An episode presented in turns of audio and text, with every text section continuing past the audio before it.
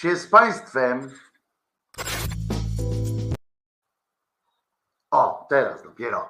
Się z Państwem witam. Wojtek Krzyżaniak, głos szczerej słowiańskiej szydery w Waszych uszach, oczach i serduchach. Dzień dobry bardzo. Na wolności. Jesteśmy na wolności i żyjemy sobie na wolności. Tu jeszcze coś mi oczywiście będzie się psuło. O, już się nie będzie wykrzaczało. Drugi, drugi krzyk, że tak powiem.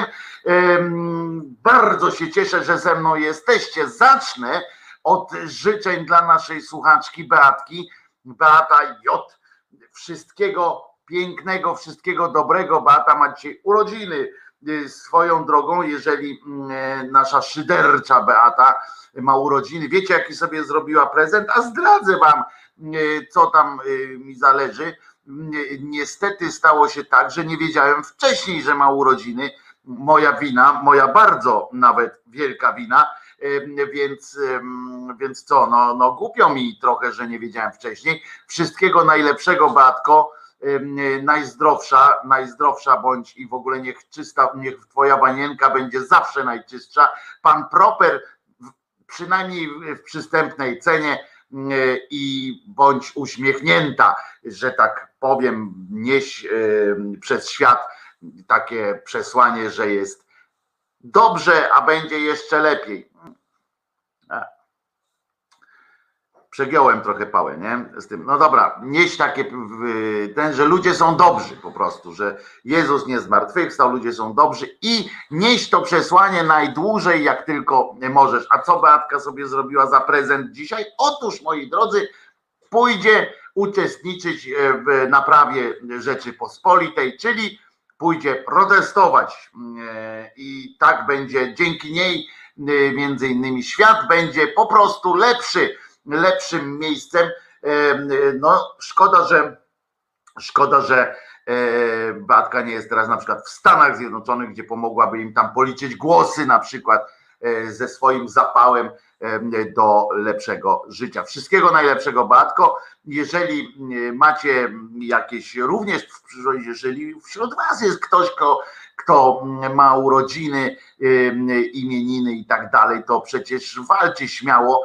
Jestem tu po to, żeby świat cały o tym poinformować, a między innymi, żeby wam naprawdę złożyć szczere y, życzenia najlepszości. E, Beatka, hehe, dziękuję mega bardzo, pisze, nie, nie dziękuj, e, to ja ci dziękuję, że jesteś, my ci dziękujemy, że jesteś, bo, bo i na czacie, i na różnych y, stronach związanych z, z szyderą, nie tylko z naszymi fantastycznymi autorami również i przede wszystkim z, z Państwem, z Wami wszystkimi. Jesteś fantastyczną kobietą.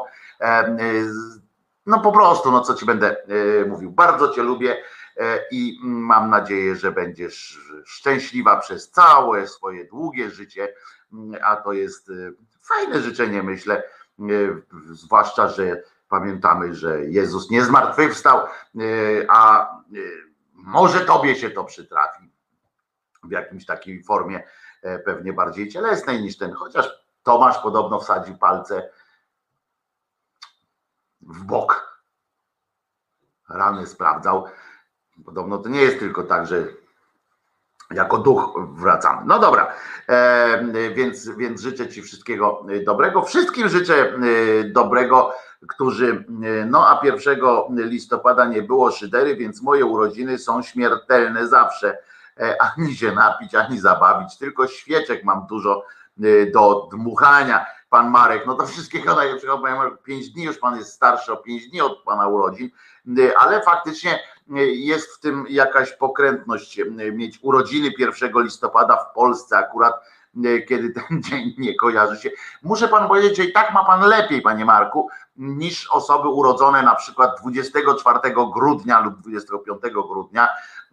Odpada im jeden dzień prezent jako dzieci, bo potem, potem już tam gorzej, ale luz, ale na przykład wszystkie Ewy, które mają imieniny dwudziestego czwartego, wszyscy urodzeni dwudziestego czwartego grudnia, no umówmy się, że mają słabo, prawda, że prezenty wszystkie dzieci mają o jeden dzień, jeden bonus więcej w, w roku, A pierwszego listopada to co tam ani się napił? Właśnie dlaczego się nie napił? Napić się więcej można, w sensie różnych coli i tak dalej, prawda, bo przecież nie zachęcamy do innych sytuacji.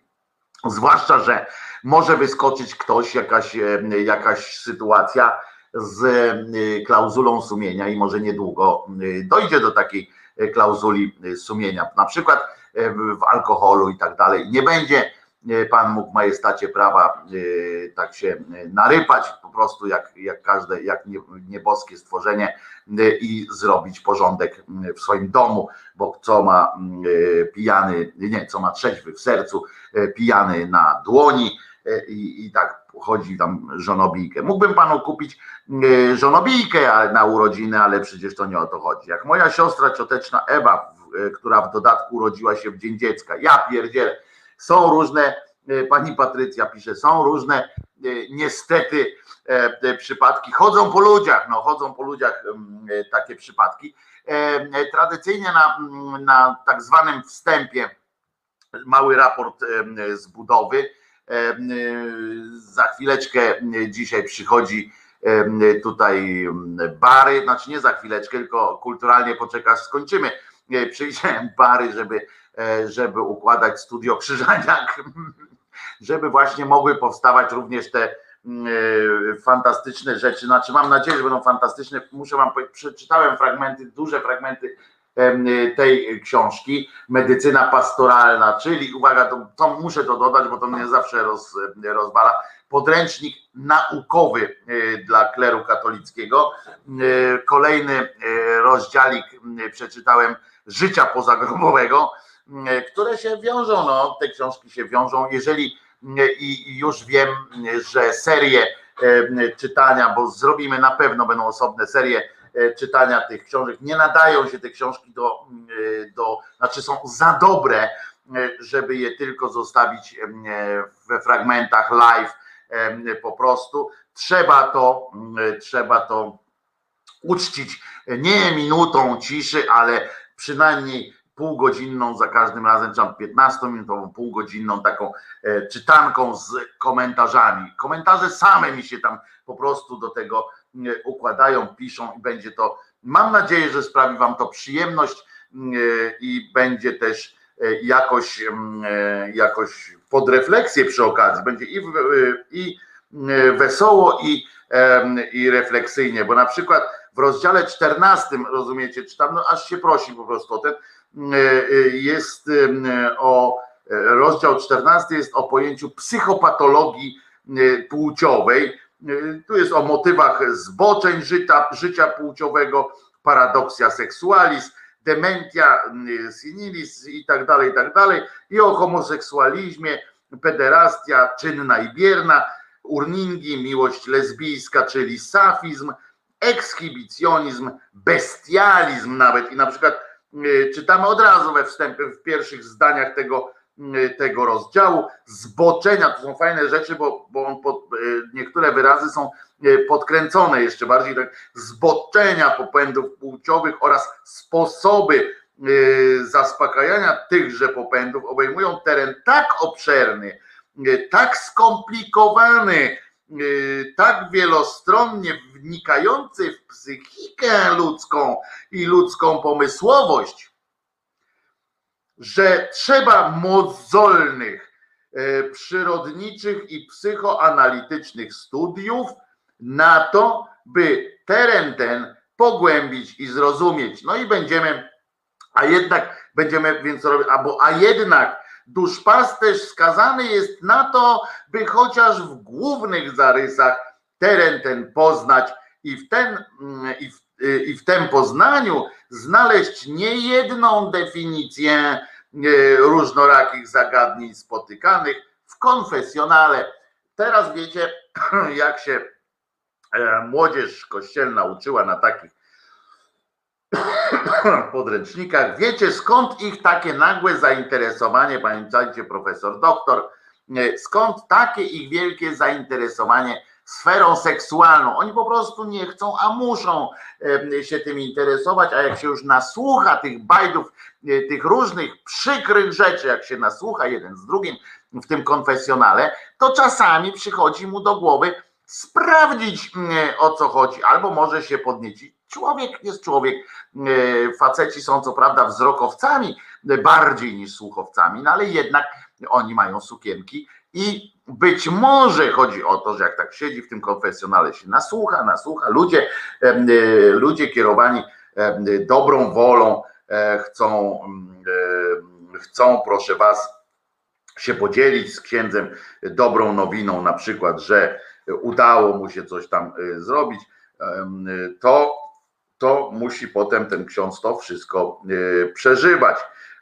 Na przykład tu jest też rozdział fizyczne i psychiczne podstawy kaznodziejstwa. No to już jest po prostu raj dla takich szyderców jak ja, w związku z czym będzie to bardzo wesoła historia.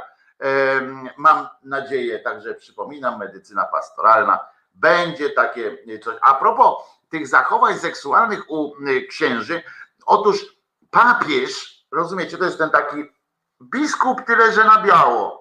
I biało to jest, biały to jest w, w chrześcijaństwie taki kolor, kolor czystości, że on jest czysty, dziewiczy nie przymierzając, w związku z czym on taki ma jakieś, nie wiem, jakiś, no że że taki jest dziewiczy?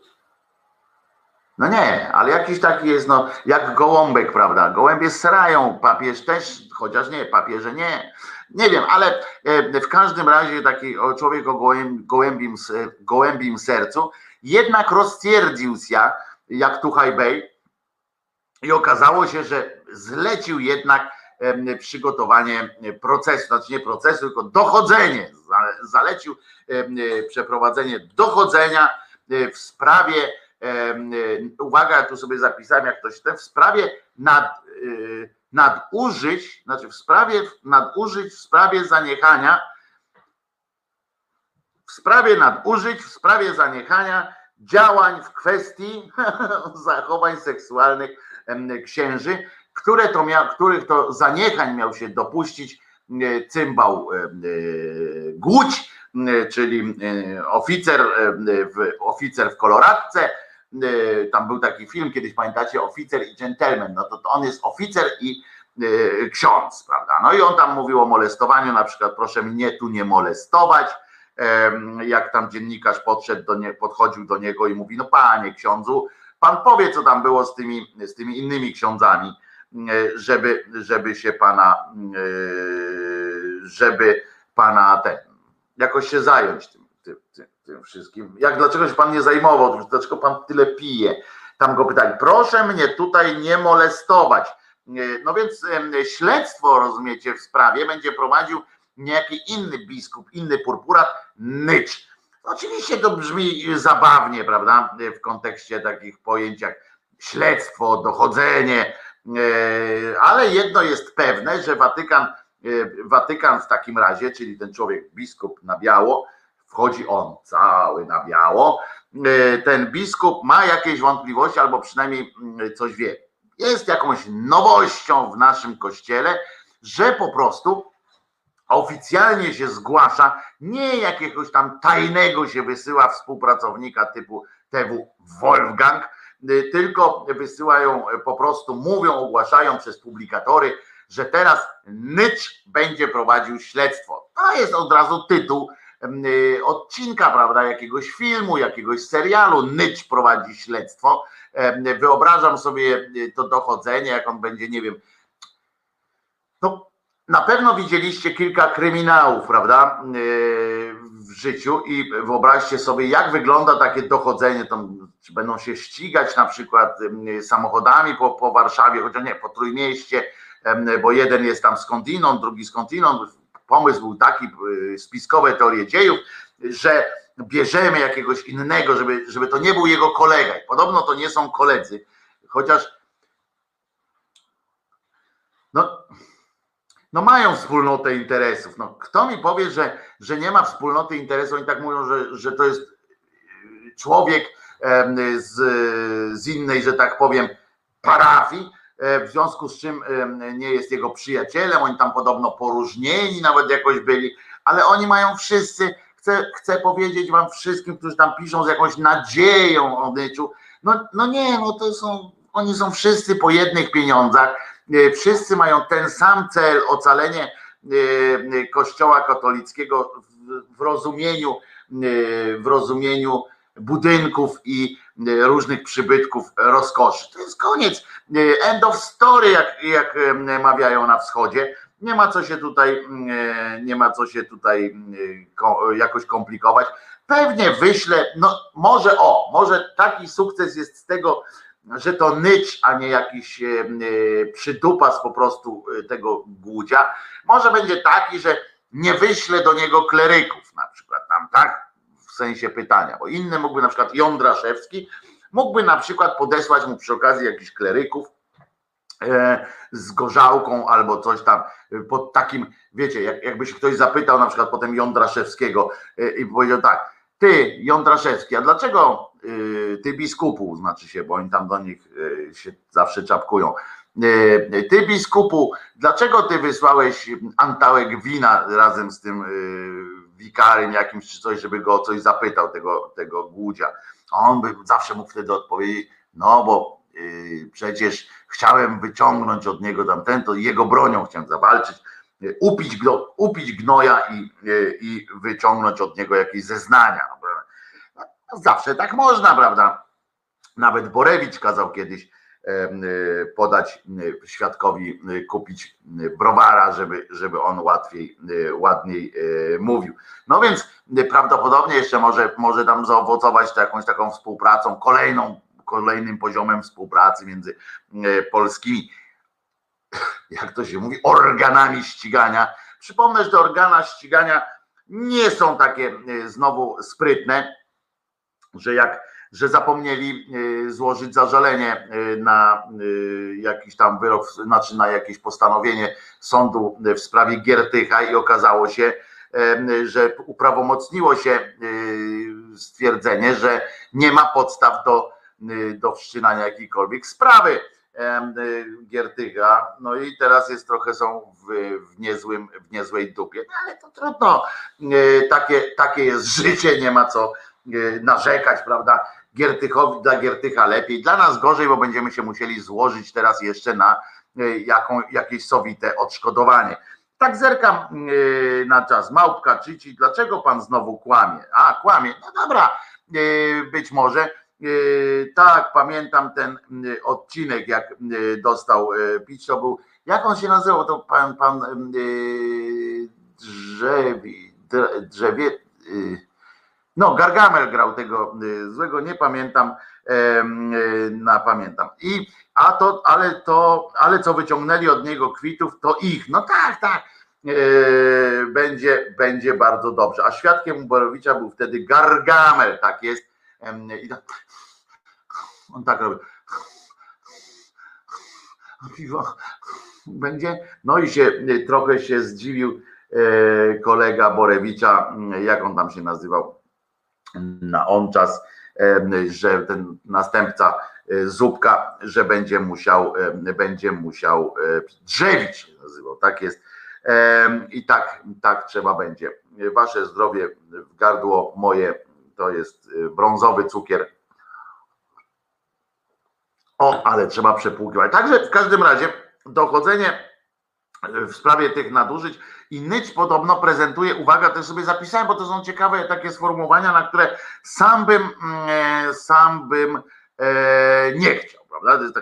Nycz prezentuje inną opcję w duszpasterstwie. Nie wiem. Efekt tuszowania pedofilii wśród księży. Jaki jest efekt? On ma zbadać efekt tuszowania, znaczy i to dochodzenie jest efektem tuszowania pedofilii wśród księży przez przez cymbała Głódzia. Ja wam mówię, ja wam mówię, że, że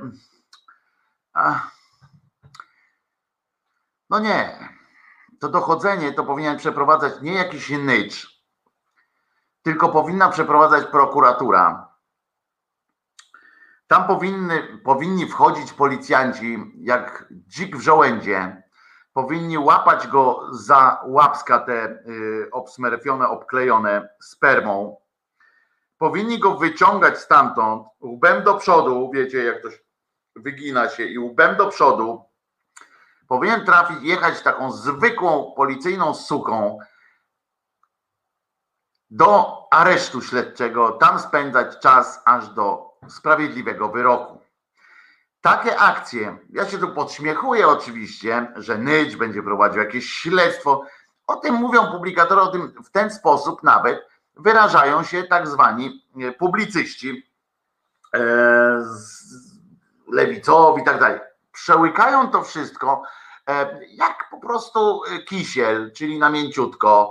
E, nie ma żadnych wątpliwości o tym, że, że to jak to można nazwać w ogóle śledztwem, śledztwem, że choćby napisali wewnętrzne śledztwo, prawda, e, czy coś takiego. Nie, oni mówią naprawdę o śledztwie, naprawdę jest analiza tego, co on może powiedzieć, co, co, kto zezna, kto coś zrobi. To jest absurd, to jest po prostu najczystszej wody absurd. Z tym wszystkim się dzieje.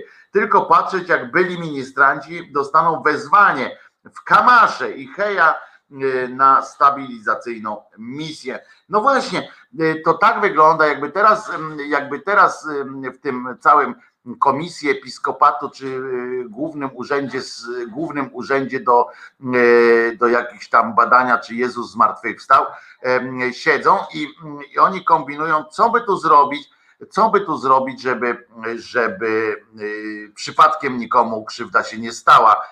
A rząd w tym czasie, to znaczy prokuratura, która teraz jest w strukturach rządu, a rząd w tym czasie, policja ma absolutnie związane ręce, znaczy policja ma związane ręce, a rząd wiąże, czyli prokuratura wiąże sobie sama ręce, odwraca się, udaje, że niczego nie ma.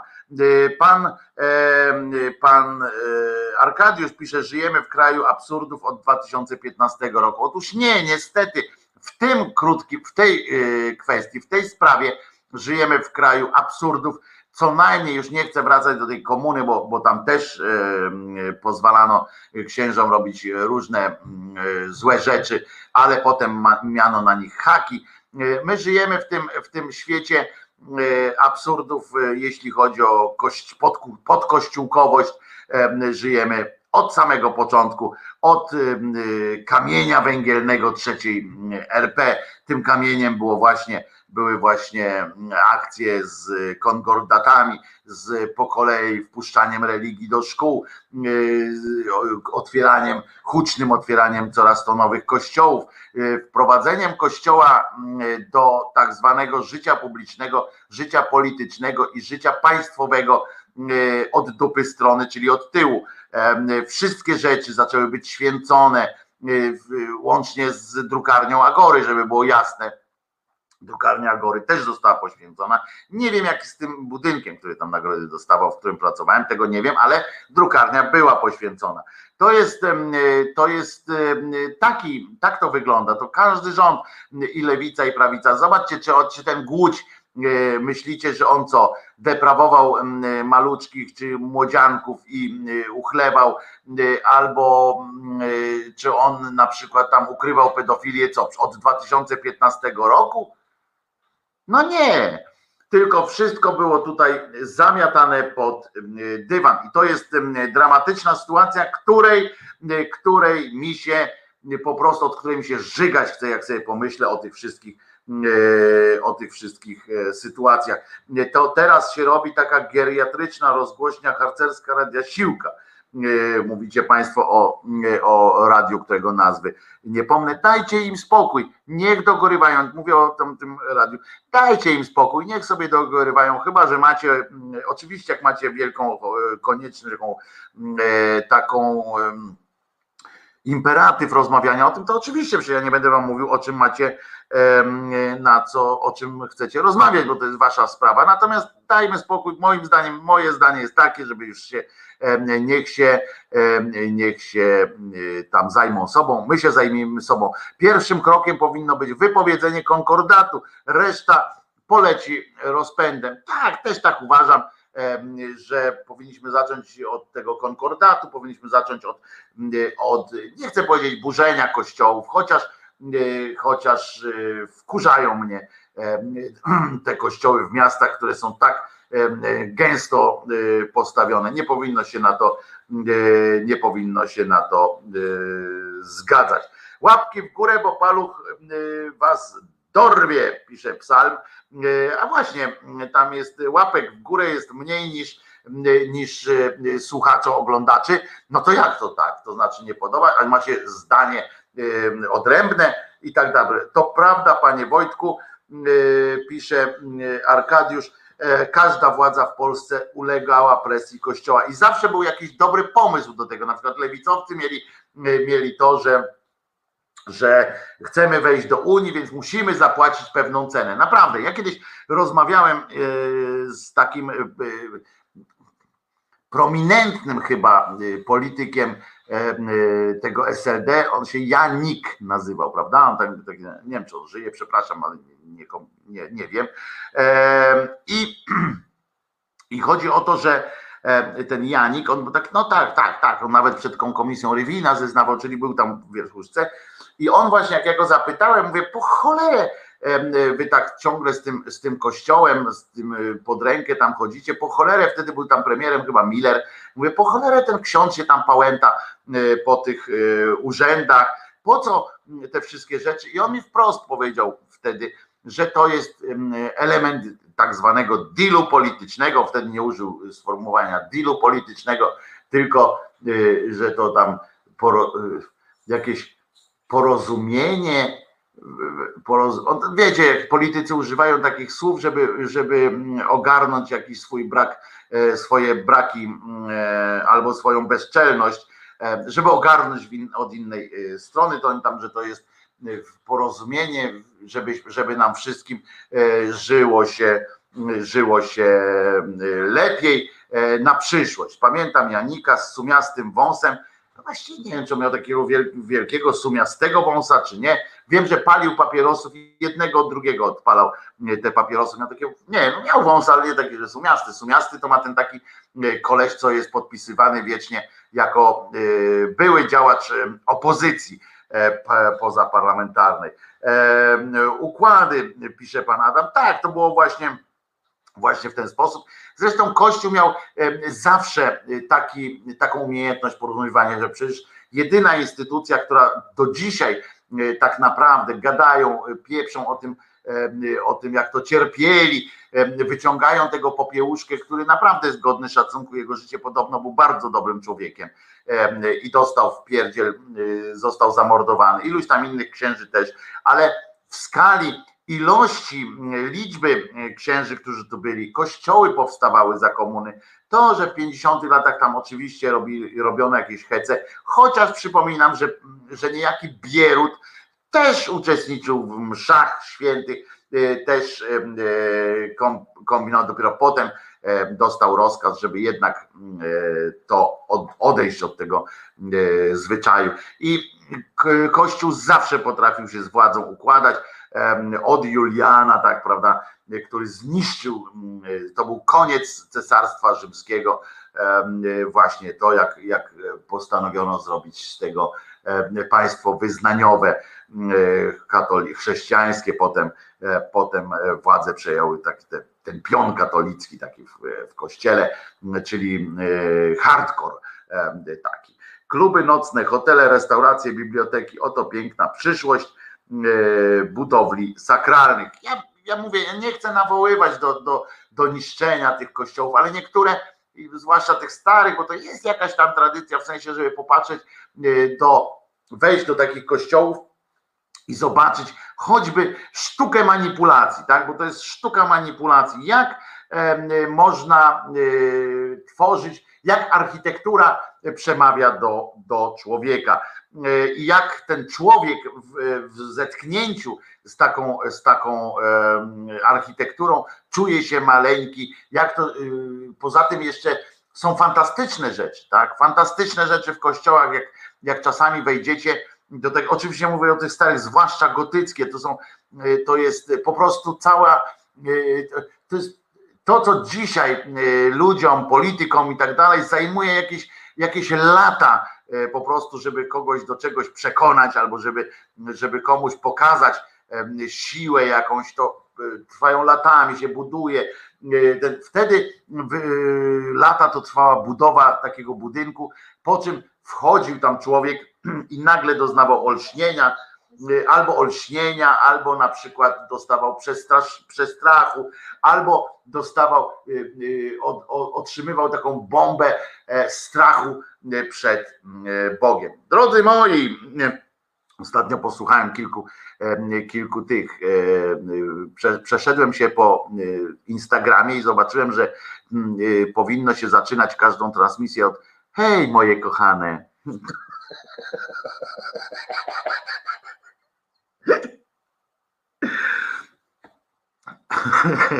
Wrócimy do, do kwestii religijnych jeszcze dzisiaj. Oczywiście będzie, będzie kalendarium, będą różne fajne rzeczy i będzie też znowu o Stanach Zjednoczonych, co on odpiernicza, co człowiek pomarańcza odpiernicza, to są naprawdę, to są niebezpieczne zabawy. Społeczeństwo amerykańskie już jest podzielone dosyć ostro. Co teraz tam się będzie działo, ja się boję o tym myśleć, ale nie boję się, nie boję się o tym mówić. Tak, to czasami wiecie, że to też jak, jak działa mózg, prawda? Wiecie, że to jest mój jeden z moich koników. Jak działa mózg, jeżeli coś opowiemy, niektórzy mówią oklakamy na przykład, to, to bardziej jest to nasze, bardziej oswojone po prostu najzwyczajniej w świecie. Jeżeli coś przy, to dla was też taka rada od, od wujka Juliana i taka rada trochę psychologiczna, trochę, trochę nie, to jak coś wam się w głowie kolebie, jakieś macie lęki, macie strachy związane choćby, na przykład dowiecie się, jesteście sami w domu nawet i oglądacie telewizję albo czytacie te artykuły dotyczące kowida, dotyczące sytuacji na przykład w Stanach, zaczynacie się tak czuć w niekomforcie, bo zaczynacie myśleć, jak to może się na nas wszystkich, na całym świecie odbić i zaczynacie czuć taki niepokój, to skończcie z takim myśleniem, pogadajcie ze sobą. Nawet jeżeli jesteście sami, to mówcie o tym, mówcie głośno, zadawajcie sobie pytania, odpowiadajcie głośno. Co człowiek powie, mówienie dla mózgu też i nie wystarczy mówić po cichutku, tak, sobie w głowie, bo tak myślimy tak, jak mówimy, tak? To jest takie coś, że mamy wyrazy, tam nam padają. Natomiast to o tym też możemy pogadać, bo to fajnie, jak się zmieniało sposób myślenia, jak język wpłynął na, na nasze myślenie fantastycznie, ale pamiętajcie, żeby o tym mówić. Po prostu nawet ze sobą, jak nikogo nie ma, to powiedzcie na głos, wygłoście te swoje obawy. Mało tego, możecie takim trochę stylem, systemem, systemem Krzyżaniaka czasami powiedzieć sobie, no teraz to już wiecie, jak papież zaapelował, no teraz to już jesteśmy uratowani. Czasami warto nazwać te wszystkie rzeczy, bo dopiero jak je nazwiemy, dopiero jak o nich mówimy, mózg sobie je ułoży, one są nasze i, i nawet jeżeli się na kogoś wkurzymy, warto jest wtedy powiedzieć, a ten gnój, ten pomarańczowy człowiek, co to za w ogóle paranoik i tak dalej, i tak dalej, albo w drugą stronę nawet można mówić o, o Krzyżaniaku na przykład, co to za pajac i, i to nam jakby ściąga z nas ten, taką, takie napięcie, tak? I my, my po prostu już to ułożyliśmy, już jest w szufladzie, już jest we, we właściwym miejscu i nam nie zaczyna jątrzyć w głowie, nie zaczyna nam takiego, wiecie, szumie, szum, gubimy ten szum z tyłu głowy. Czasami trzeba tę procedurę powtórzyć, nie mówię, że nie, ale, bo to nie jest też tak, że to działa na zasadzie takiej, że po prostu mówię, jak, odję, jak odjął, jak ręką odjął. Tego się trzeba też trochę nauczyć, ale polecam wam takie, takie coś.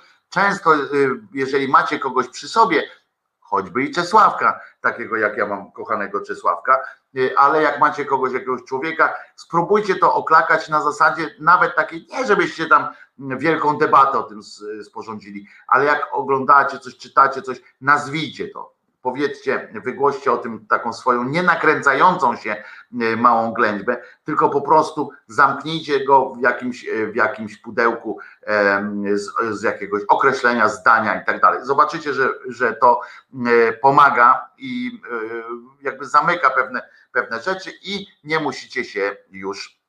Nie macie tego szumu takiego, który wam w głowie buzuje. To takie z serii radio bawi, radio uczy, YouTube bawi, YouTube uczy, żeby, żebyście, wiecie, spróbujcie to. Jeżeli nie porozmawiacie, jeżeli komuś nie pomaga, porozmawiajcie, żeby było lepiej. A propos, wczoraj nie pamiętam, kto pisał właśnie na czacie, że, że tam kłopoty z depresją i tak dalej.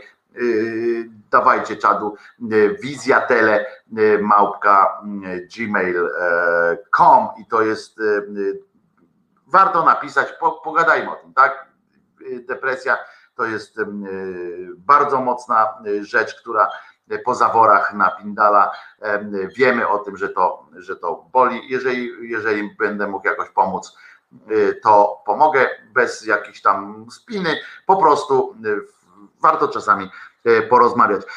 Za chwileczkę wyemitujemy pierwszą piosenkę z dzisiejszych. Wiem, wiem, wiem, dobra, już wiem, że znowu będzie śpiewał Krzyżaniak, wiem, że znowu będzie w Skliwie prawdopodobnie, albo bo tam nie ma na przykład cechy przywódcze. O, jest taki piosenka do Elizy, którą powinniśmy zassać.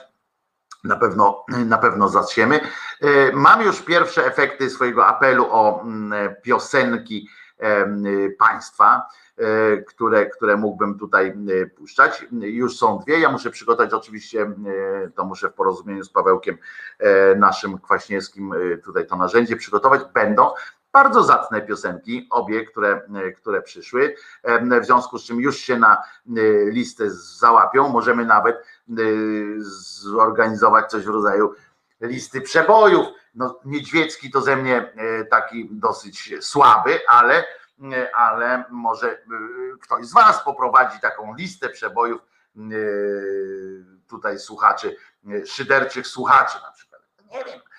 Na pewno byśmy coś takiego zrobili na naszej grupie, hashtag głos szczerej słowiańskiej szydery, żeby, żeby głosować na przykład na jakieś pioseneczki, które będą, będziemy wrzucali w audycji, będą premiery tych piosenek, a potem można głosować. Co?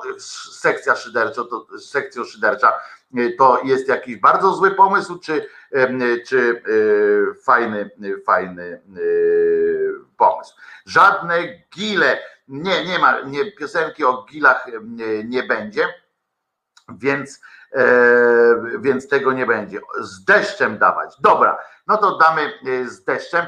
Wiem tak, że e, warto promować nowe talenty wokalne. O, i takie coś tutaj wrzucimy. Warto promować e, nowe talenty wokalne. E, na pewno będę też e, przerwa. Na pewno będę też proponował piosenki, oczywiście, za którymi gdzieś tam stoi Tomek Końca, nasz, nasze serce w kaszkiecie, bo to jest fantastyczny facio, którego promować trzeba na różne sposoby. Odziany deszczem teraz w takim razie puścimy i po piosence wracamy, będzie o tej Unii Europejskiej, będzie jeszcze trochę o Stanach.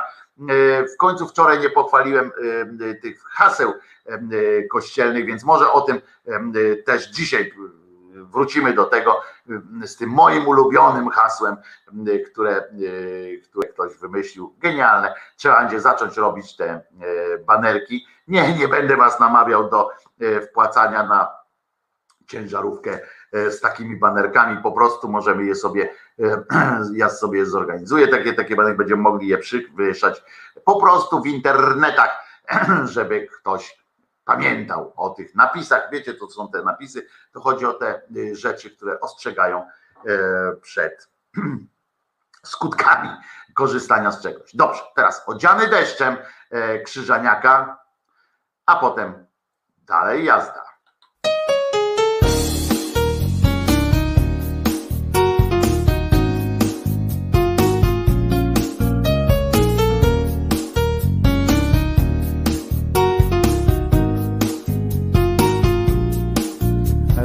Tuszując się darami, tylko spadam na twój wzrok.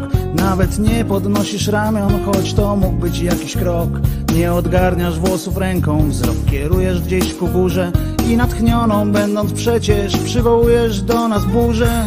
Odziany deszczem, twe usta pieszczem, odziany deszczem,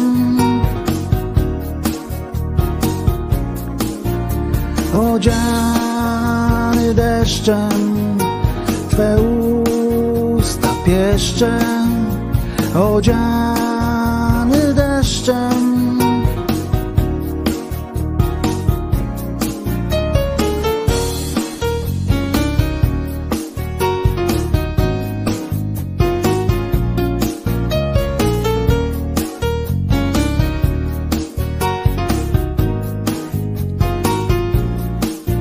Oddychając z oddechami, wyrzucasz z siebie potok słów. A gdy pytasz mnie, czy przestać, zawsze odpowiadam mów. Patrzysz na mnie jakoś dziwnie, powiększone masz źrenice i natchnioną będąc przecież przywołujesz błyskawice. Odziany deszczem, twe usta pieszczem, odziany deszczem,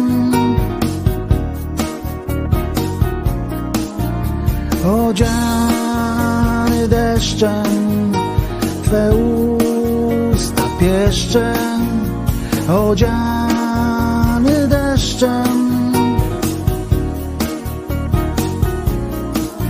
Marszcząc twarz w uśmiechu nocą, wciąż piękniejszą jesteś i ciągle bardziej zapatrzony, beznamiętnie mijam sny. Ty odgarniasz włosy ręką, ty poruszasz ramionami i natchniona przywołujesz do nas burzę z piorunami.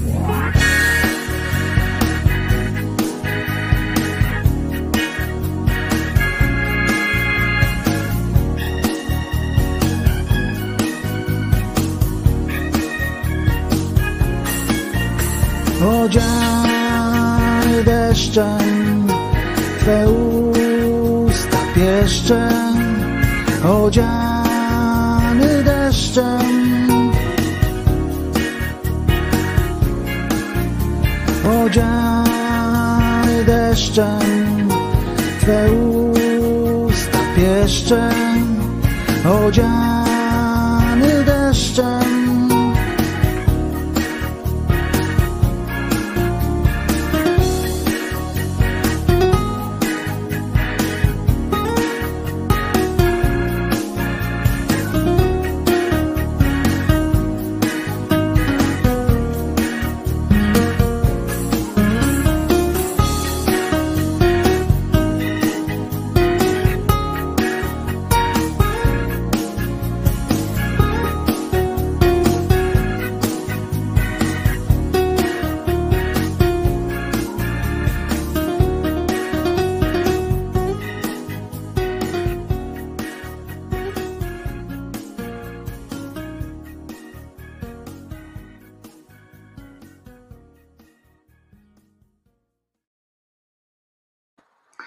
To ja, Wojtek Krzyżaniak, głos szczerej słowiańskiej szydery w waszych uszach, oczach i serduchu, yy, na wolności rzecz jasna.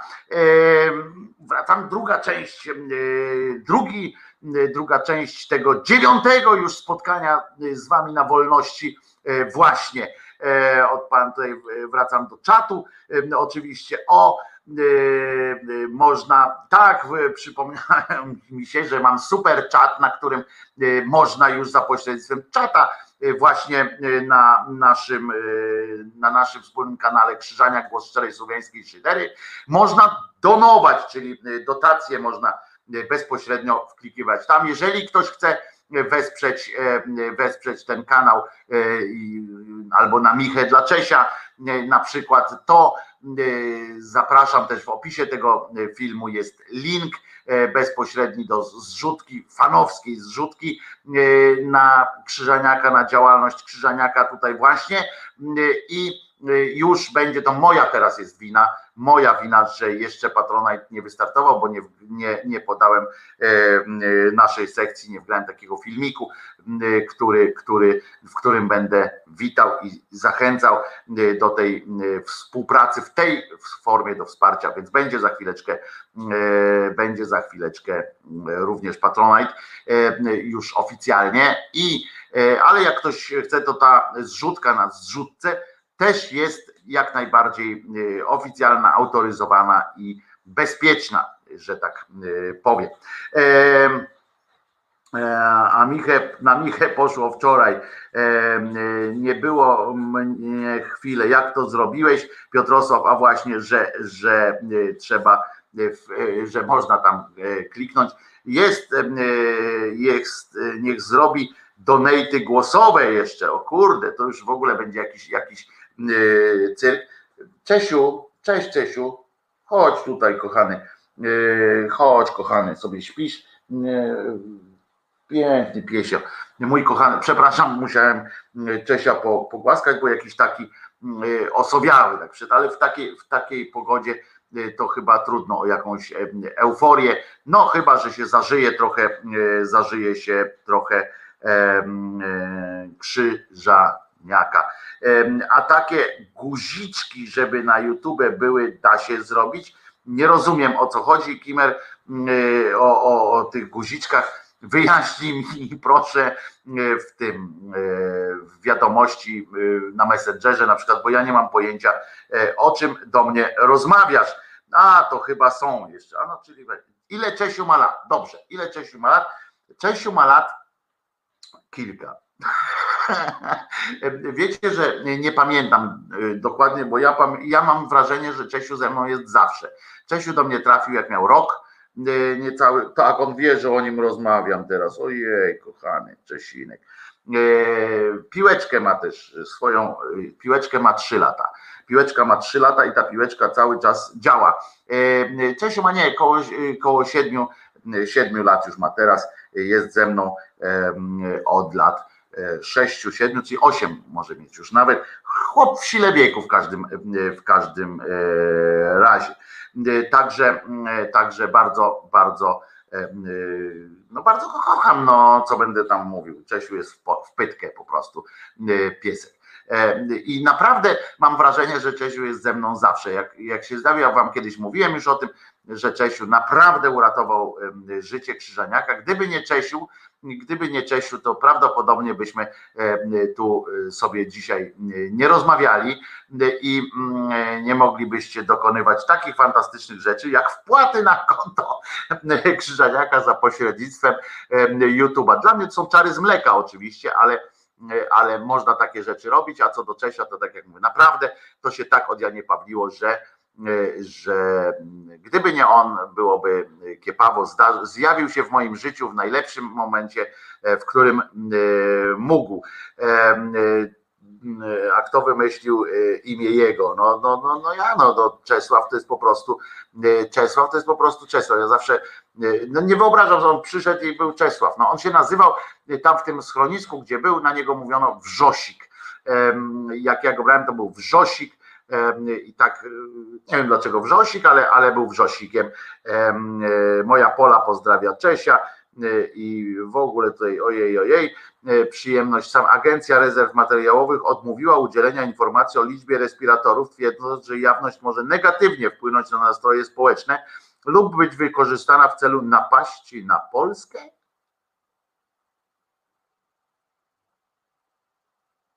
Hello, halo, czy jest tam ktoś w rozumie tego kogoś, kto napisał napaści na Polskę? Kto miałby na nas napaść, żeby zabrać nam respiratory? Niemcy chcą nam przysłać respiratory. Przypominam, że Niemcy zgłosili chęć współpracy i po, chcieli nam podesłać swoich trochę respiratorów. Myśmy odmówili, więc wątpię, żeby to akurat Niemcy przy, przyjechali.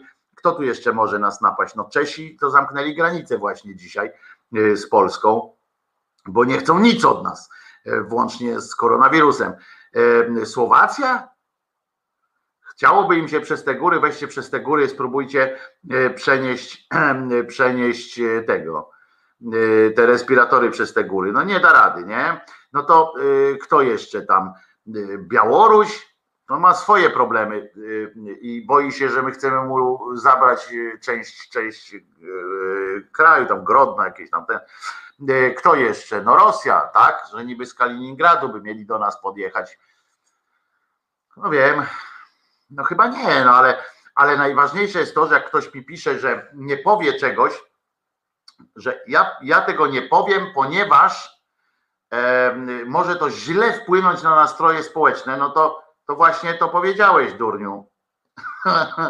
Bo skoro, skoro mówisz do mnie, że jak mi powiesz, na przykład wyobraźcie sobie sytuację, idziesz do y, nauczycielki, tam masz maturę, nie? Pisaliście maturę, kiedyś te matury się sprawdzało w szkołach, w tych, których się chodziło do tych szkół, no i uważajcie, idziecie do takiej nauczycielki, tam do domu, no, dzwonicie, cokolwiek robicie i mówicie do niej, pani Krystyno, pani profesor, bo to się tak mówiło w liceach, pani profesor, czy mogłaby pani uchylić rąbka tajemnicy, jak mi poszła ta matura? I na co pani Krystyna mówi, czy pani profesor Krystyna mówi do was, ja wiem jak ci poszło, ale nie mogę ci powiedzieć, bo może to wpłynąć negatywnie na twoje samopoczucie. Poczekaj do, do rozdania świadectw. No, nie jest to mocna, nie jest to mocna sytuacja. No więc jeżeli, jeśli, jeśli to tak wygląda, no to chyba w tych rezerwach materiałowych, tam z tymi respiratorami nie jest najlepiej. Zresztą z czym tu jest najlepiej, nie? No, a, wiem, najlepiej mają przedsiębiorcy, którzy mają tyle kasiory, więcej mają kasiory na kontach niż rok temu, kiedy nie było koronawirusa, więc, więc jest dobre. Mam pytanie, kto z rodziny lub znajomych produkuje lub jest pośrednikiem takich rurek? Jakich rurek? Bo nie wiem, jakich rurek, ale Wojtku, nie myśmy odmówili, tylko głupia Duda odmówiła. Tak, tak, tak, no to oczywiście prawda, no ale, ale kto go wybrał? No, ja go wybrałem? No wy też pewnie nie akurat, no ale ale no, no o, Czesi nas nie napadną, bo mamy Czesia. Dobre. Czesi nas nie napadną, bo mamy Czesia. Czesio nas wszystkich obroni. On wie, że o nim mówimy. Czesławek, co ty tak ogonek podwinąłeś? Czesławek chodzi z ogonem takim po sobie powiniętym. A słyszeliście, że Ministerstwo Niezdrowia zakupiło wyświetlacz L C D za pięćset tysięcy? To dopiero paranoja. Do czego im taki wyświetlacz L C D? pięćset, za pięćset, w ogóle gdzie można kupić taki za pięćset tysięcy? Nie to, żebym się wybierał do sklepu, ale to trochę jest, trochę odjazd, nie? pięćset tysięcy za wyświetlacz. Może chcą z wiadomości swoje zrobić. Swoją drogą Danka Holecka, Danka Holecka już nie może za siebie, już to, co oni odpindalają. Widzieliście to zdjęcie, znaczy nie zdjęcie, tylko jak tam jest te hologramy tam, prawda? Można się poruszać w różnych miejscach. Dankę Holecką wsadzili do tego, do Białego Domu, do gabinetu walnego, tam chodziła sobie po, po tym, jak u siebie w domu chodzi. Znaczy, no całe szczęście nie tak, jak u siebie w domu chodzi. Była ubrana, no, była odziana w, w coś, odziana deszczem. Była Danka Holecka i tam nie, nie prezentowała się tak, jak normalnie w domu, ale było to, było to e, słabe po prostu. Tysiąccalowe pewnie, no właśnie też tak myślę, Kto, co to w ogóle za ten, miny Holeckiej wymiatają w T V P, to jest jedna z niewielu przyjemności, które można, które można e, zasięgnąć tam. Czarny List pisze natomiast, że, e, że o, i to jest ważne, Joe wygrywa w Georgii, w Pensylwanii brakuje osiemnaście tysięcy do policzenia, jeszcze sto dwadzieścia tysięcy, no to to jest jakaś tam wiadomość, prawda, a tutaj jeszcze mamy Jerzyniewa, który przeciekawostka, respiratory zakupione przez rząd, yy, przez rząd są bardzo ciekawe. Rura oddechowo-wydechowa, którą trzeba wymieniać każdemu nowemu pacjentowi, kosztuje czterysta złotych. Do innych yy, około dwadzieścia złotych. Jakieś pytania? No pytanie takie, yy, tylko pozostaje takie pytanie, kto je produkuje? Właśnie. I to stąd się bierze, brało się pytanie Jerzyniewa, kto z Państwa produkuje takie akurat rurki za czterysta, bo na pewno jakiś narciarz. Jeżeli mamy wśród, wśród słuchaczy narciarza, to oczywiście gratulujemy kolejnego dobrego biznesu i życzymy zdrowia. Mam nadzieję, że no weź, że się pan czy pani podziel, kurczę, rzuć tutaj donate'a takiego na, na miarę takiego interesu, gdzie każdy pacjent musi dostać rurkę za czterysta, no to tych rurek trzeba trochę naprodukować. czterysta czterdzieści pięć zgonów nastąpiło, ale z tymi zgonami to też jest dziwna sprawa, ponieważ okazuje się, że, że rząd nad tym wszystkim nie panuje, moi drodzy. Nie panuje dlatego, że, a nie panuje, ale się zdziwiłem, co? Że rząd nad czymś nie panuje nasz. No to się, no, to się zdziwiłem, moi, moi drodzy. W każdym razie chodzi o to, że o, gorsza wiadomość jest taka, że Pomarańczowy ma swoich sędziów w Sądzie Najwyższym, a będzie to, e, robił wszystko, żeby to sąd decydował e, o wyniku. No na razie gubernatorów tam e, gniecie e, bardzo e, mocno, no ale zobaczymy, e, zobaczymy jak to będzie, jeszcze do tego tematu akurat e, wrócimy.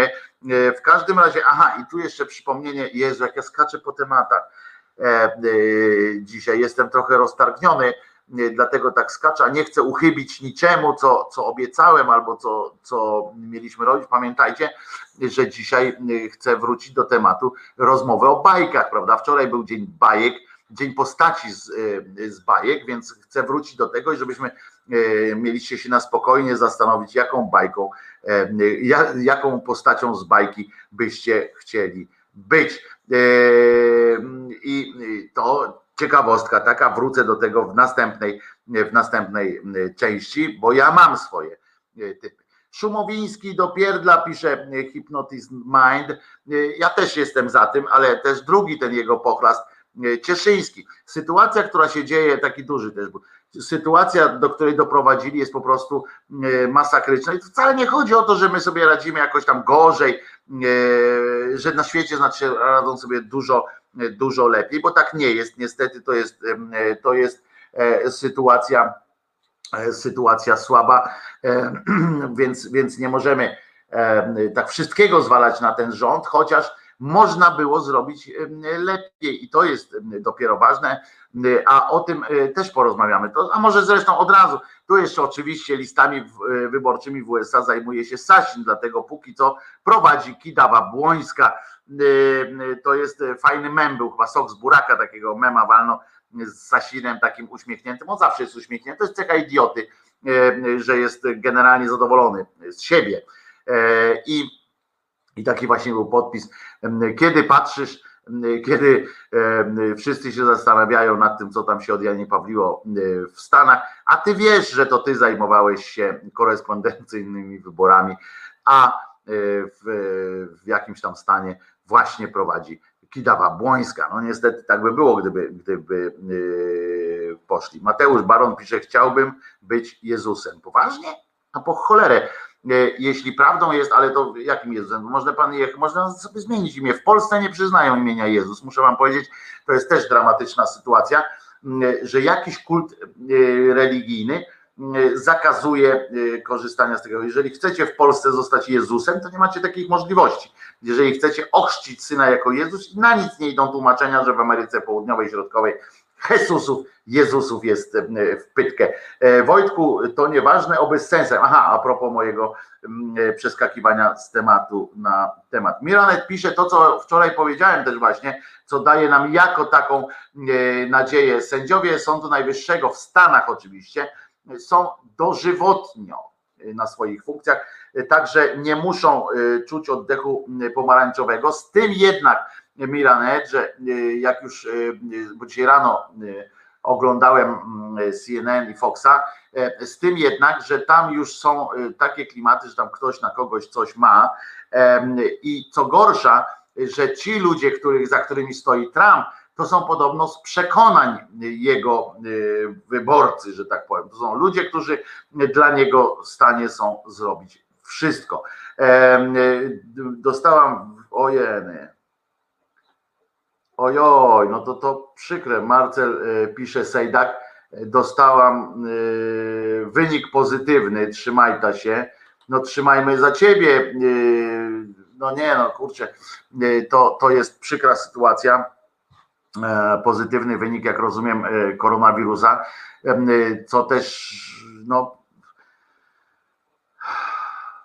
No smutna taka wiadomość jest, ale trzymaj się, no, jedz dużo witamin i tak dalej, bo to podobno pomaga te wszystkie na, na odporność, żeby organizmowi dać y, szansę powalczyć z tym, z tym wirusem, który w ciebie y, wszedł. To nic, y, nie jest jeszcze nic przesądzone w tym sensie, że choroba nie jest przesądzona samym faktem, że y, masz wirusa. No trzymamy kciuki za ciebie, y, bądź, y, bądź zdrowa.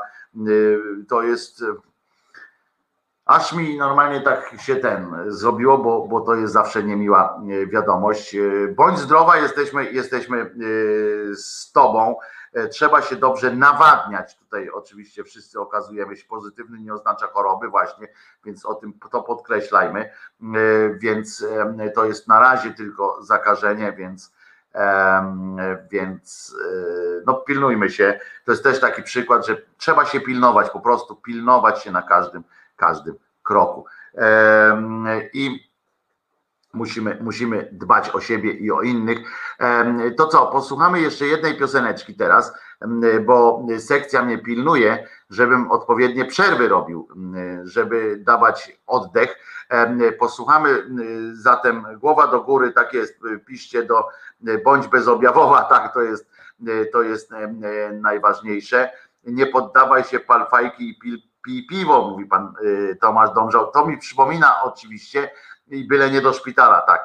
Y, to mi przypomina oczywiście, te, pamiętacie, y, tą, tę wiosenną y, akcję z pandemią, kiedy, były, kiedy był wysyp wszystkich y, mądrych y, rad takich, co trzeba robić. No, na przykład brytyjscy naukowcy, ale to już teraz, w tej drugiej akurat wymyślili, że trzeba często myć zęby. Y, y, trzeba myć zęby, bo pasta do zębów, y, dobra pasta do zębów jest tak skonstruowana, że ma te same właściwości co żel antybakteryjny, więc trzeba, jak ktoś myje często zęby, to nie zachoruje. Oczywiście w cudzysłowie, no bo to wiadomo. Potem Karczewski oczywiście z tymi jabłkami, ale to też było później, natomiast w tej drugiej, natomiast w tej pierwszej to było właśnie, że takie szły takie newsy, nie? Palacze mają lepiej. Pal papierosy, bo organizm nie znosi takich, takich rzeczy, w sensie koronawirus nie lubi, nie lubi jarać. O, przypomnę tak, o trzynastej jedenaście Radio Koncao na kanale Radio Spacji, czyli Koncao do, dołączył do, do ekipy, do swojego domu, bo tam, czyli do Pawła Sito, który jego ojcem radiowym jest i bardzo dobrze w Radio Spacji. Krótko mówiąc, Radio Koncao od, od trzynastej jedenaście, bardzo, a nie, od trzynastego listopada, sorry, od trzynastego listopada Radio Koncao na kanale Radio, Radio Spacji, czyli nie dzisiaj o trzynastej jedenaście, tak się zastanawiam, dlaczego akurat o trzynastej jedenaście, ale, ale już. Sajdek, jutro mija tydzień od mojego plusa, najgorsze były pierwsze dwa tygodnie, pisze... pisze Zielony, już odpuściło, zdrówka życzę, więc trzymamy, trzymamy jak najbardziej za zdrówko. Telewizja M S N B C, N C N B C przerwała transmitowanie wystąpienia prezydenta U S A z Białego Domu. Amerykański przywódca mówił w nim, że wybory zostały sfałszowane. Tak, ten, ten pochlast po prostu poszedł jeszcze dalej niż niż ten nasz pokurcz, bo jako z pozycji prezydenta po prostu opowiada takie, takie pierdoły. Straszne to jest, co tam się dzieje. To posłuchajmy sobie piosenki. Niech będzie, ktoś tu pierwszy wpadł na, na hasło, żeby była brzoskwiniowa piosenka. Posłuchamy sobie zatem piosenki brzoskwiniowej. Nie wiem, czy do końca. Jeżeli będziecie znudzeni, to mówcie do mnie, nie będę odchodził daleko. I, i przypominam, że czekam na wasze piosenki, tak, przepraszam, jeszcze, jeszcze chwilę wam zajmę, teraz czekam na wasze piosenki, warunkiem jest to do zespołu K W, który mi przysłał też piosenki swoje, widzę, że one są na YouTubie, są zarejestrowane na YouTubie, bardzo, więc ja nie będę teraz tutaj ryzykował, wiem, że możecie to wpisać gdzieś, ale to łatwiej, jakbyście mieli wydawcę i tak dalej, wolałbym, żebyście podesłali coś, co, co nie jest zarejestrowane na YouTubie. Bardzo ładne, fajne, fajne numery. Dziękuję innym słuchaczom, którzy przysłali swoje propozycje do listy szyderczych przebojów, chociaż one szydercze nie są akurat te piosenki. Jedna jest o psie na przykład, że przyjacielu psie, że spraw sobie psa. Znaczy to jest trochę mi się nie podoba, spraw sobie psa, bo psa się nie, nie sprawia sobie, tylko pies jest przyjacielem, jest naszym, prawda? Ale piosenka naprawdę zaiste sympatyczna. Przesyłajcie te piosenki, adres mailowy znacie, wizjatele małpka gmail kropka com. Albo WeTransferem możecie, albo bezpośrednio, jak sobie życzycie, a ja będę, będę poddawał te piosenki pod ocenę naszych kochanych słuchaczowidzów, widzosłuchaczy. I jeszcze jedna informacja przed piosenką. Otóż będzie wersja, jestem, muszę wam to mówić codziennie, bo siebie sam nakręcam do tego, będzie wersja audio, będzie wszystkie, każda treść, która będzie padała tutaj na YouTubie, będzie również dostępna w formie podcastów audio dla tych, którzy właśnie nie mogą sobie pozwolić na to, żeby uczestniczyć live w takiej formie z obrazkiem. I będzie również te wszystkie rzeczy, te playlisty i tak dalej, będą również będą też w formie podcastów, czyli na przykład czytanie tych tych książek z komentarzem y, autorskim, komentarzem Krzyżaniaka y, też będzie w formie podcastów audio y, wrzucona w specjalną skrzyneczkę z podcastami audio. Y, to co? To teraz brzoskwiniową posłuchamy sobie piosenkę y, i za chwileczkę wracam do was. Wojtek Krzyżaniak, głos szczerej, słowiańskiej szydery w waszych uszach.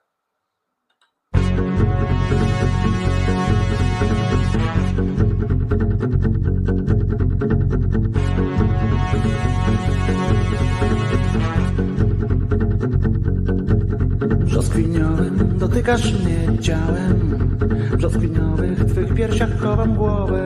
Delikatnie tak gładzę twoje piękno, odkrywamy w sobie rzeczy wciąż nowe. Gdy ustami dotykam, gdy całuję, zapatrzony, zaczekany cały w tobie. Brzoskwiniowy nektar z ust twych spijam, brzoskwiniowe piękno spijam z powiek.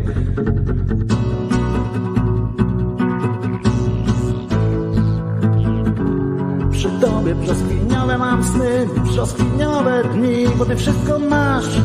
Takie brzoskwiniowe, brzoskwiniowe sny, brzoskwiniowe dni, bo wszystko masz. Takie brzoskwiniowe, brzoskwiniowe sny, brzoskwiniowe dni, bo ty wszystko masz. Takie brzoskwiniowe.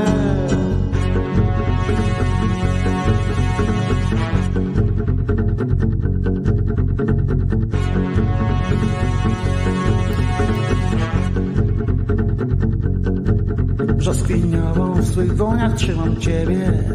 Dobrze wiesz, że zgadzam się na wszystko. Opuszkami kontempluję twoją miękkość, boku wdzięcznym będąc za twej skóry bliskość. W każdym miejscu twojego ciałka chcę zostawić pocałunek jako symbol, by się miała. Jesteś przy mnie, jesteś ze mną, jesteś dla mnie, tylko dla mnie brzoskwiniowa jesteś cała.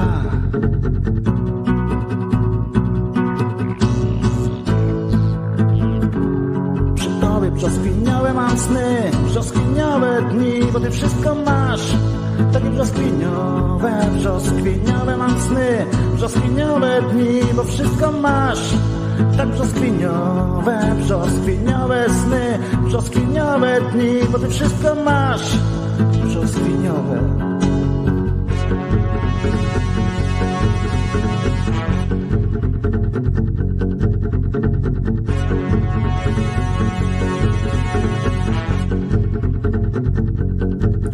Brzoskwinką słodziutką pozostajesz, nawet wtedy, gdy się gniewasz, nie wiem na co. W oczach nosisz ciągle żywy promień słońca i nagrodę dajesz szczęściem płacząc. Kiedy pieszczę cię i słowem obsypuję, gdy cię wtulam w ciepło swoich ramion. Brzoskwiniowym ty częstujesz mnie nektarem i...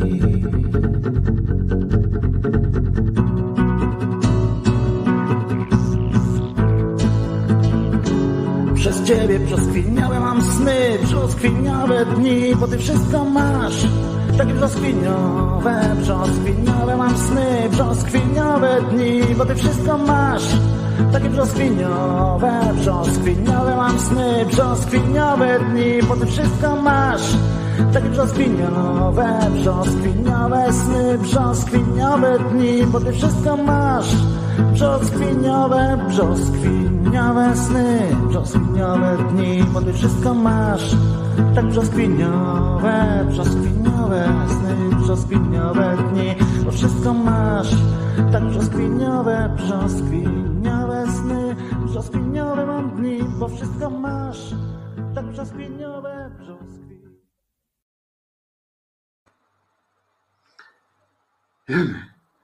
To ja, wasz telewizor. Wojtek Krzyżaniak, głos szczerej słowiańskiej szydery w waszych uszach, oczach i sercach. To ja, po prostu ja na wolności, nie żeby nie było wolności do tej pory, takiej wolności mojej, obyczajowej, swobody fantastycznej. Wasze zdrowie brązowym cukrem. Super piosenka, pisze pani Irmina. No bardzo audiobookom bookom mówimy trzy razy tak, więc będzie w takiej, w takiej formie. Będzie, aha, no że będzie, nie wiem o co chodziło, bo tak byłem, wiecie, na spacerze. Natomiast chodzi o to, że mikrofon tam, Beata pisze o mikrofonie, tak, będzie z mikrofonem i tak dalej, to nie będą, będzie ładniej, będzie ładniej brzmiało wszystko.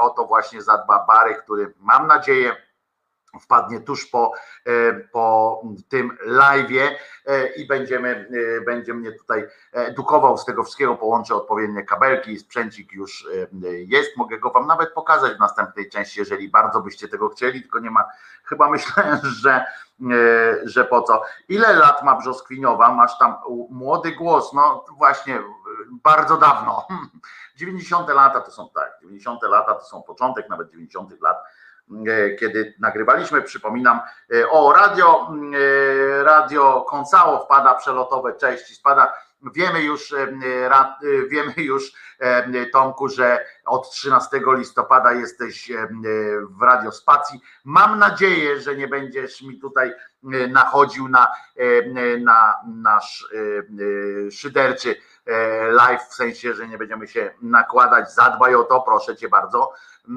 bo tego byśmy nie chcieli. Radio Koncało, strzałka Tomaszu, widzisz, i tak dalej. Jakieś koce na łeb i jedziemy. Nie, nie, nie będzie trzeba koca, będzie, będzie mikrofon z takim tym, wiecie, antyplujkiem w ogóle i tak dalej, i tak dalej. Zielony, jestem niepełnosprawny. Lekarz zalecił, o uwaga, wpiszmy tutaj, Zielony napisał, znaczy yy, Biogos napisał, yy, jestem niepełnosprawny, lekarz nie zlecił karetki wy, yy, wymazowej mimo mojej prośby i kazał czekać pięć dni na es em es z terminem badania. Po pięciu dniach zadzwoniłem do punktu pobrań, yy, to pani wyśmiała lekarza. No takie rzeczy się będą zdarzały niestety i to się zdarza, żeby było jasne też na całym świecie i to nie ma nic wspólnego z tym, że nasza służba zdrowia na przykład jest gorsza od innych, mówię o lekarzach, mówię o medykach od tej strony, bo organizacja jest straszna, czego dowodzi choćby to, że rozumiecie, uwaga, bo tutaj wojsko w szpitalach, pamiętacie, mówiłem wam, że minister zapowiedział, że będzie wysyłał żołnierzy, tak, na razie, na razie tych, prawdopodobnie chodzi o tych terytorialcach, śmieszne wojsko, terytorialsach będzie wysyłał. I teraz uwaga, ogólnopolski to przeczytam dokładnie, żeby było, dlatego mówię, że ten wzrok mój teraz zejdzie trochę niżej. Ogólnopolski Związek Pracodawców Szpitali Powiatowych. Co za nazwa w ogóle, nie? Ogólnopolski Związek Pracodawców Szpitali Powiatowych. No w tym wypadku pracodawców też jest niezłym nadużyciem, bo nie dość, że bo oni tam niczego nie dają, już na pewno, a pracę, pracę to oni tam zlecają to na takim hardkorze za te pieniądze. No w każdym razie Ogólnopolski Związek Pracodawców Szpitali Powiatowych wyraził w ten sposób stanowczy sprzeciw, rozumiecie, wobec takich działań. Chodzi o wprowadzanie wojska do, do szpitali. I tak napisali do Ministerstwa Zdrowia dyrektorzy, uwaga, ponad stu czterdziestu szpitali. I to jest ich odpowiedź na skierowanie do tych placówek żołnierzy, którzy, uwaga, mają zająć się raportowaniem danych o liczbie wolnych łóżek. I to jest przerażające, że ja już nie mówię o tym, że doprowadziliśmy do takiego stanu, to właśnie politycy, i to nie tylko pisowcy, doprowadzili do takiego stanu sami siebie na różnych poziomach, na bardzo różnych poziomach, że po prostu nie mają do siebie zaufania już nawzajem, tak, że nie ma zaufania na przykład do dyrektora szpitali, że on powiedział, ile ma łóżek, i oni mówią tak, piszą dyrektorzy jeszcze, niewyobrażalnym, no jednak wyobrażalnym. Chciałem przypomnieć, że język jest bardzo, bardzo precyzyjnym narzędziem i można się posługiwać nim.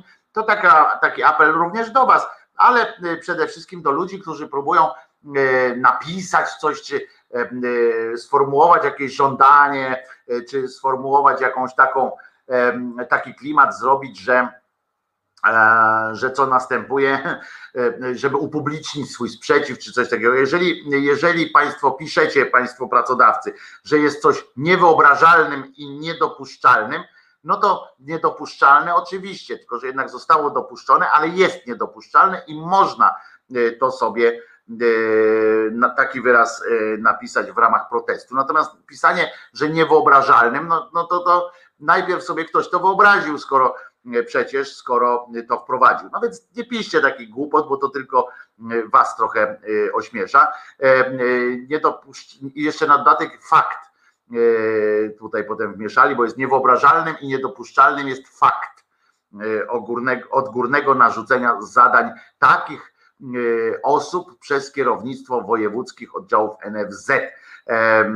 I to jest, ja zawsze, no mówię, no, no fakt nie jest wyobrażalny, to, to piszcie normalnie, po co, zwróćcie uwagę, że że ludzie, my też tak na to tym padamy ofiarą takiego czegoś, ja też, że jak piszemy coś, czy mówimy, dodajemy do tego jakieś przymiotniki, które są zupełnie niepotrzebne, na przykład w dniu dzisiejszym, prawda, tam jakieś takie, takie rzeczy dzisiaj, a tu niewyobrażalnym i niedopuszczalnym jest fakt.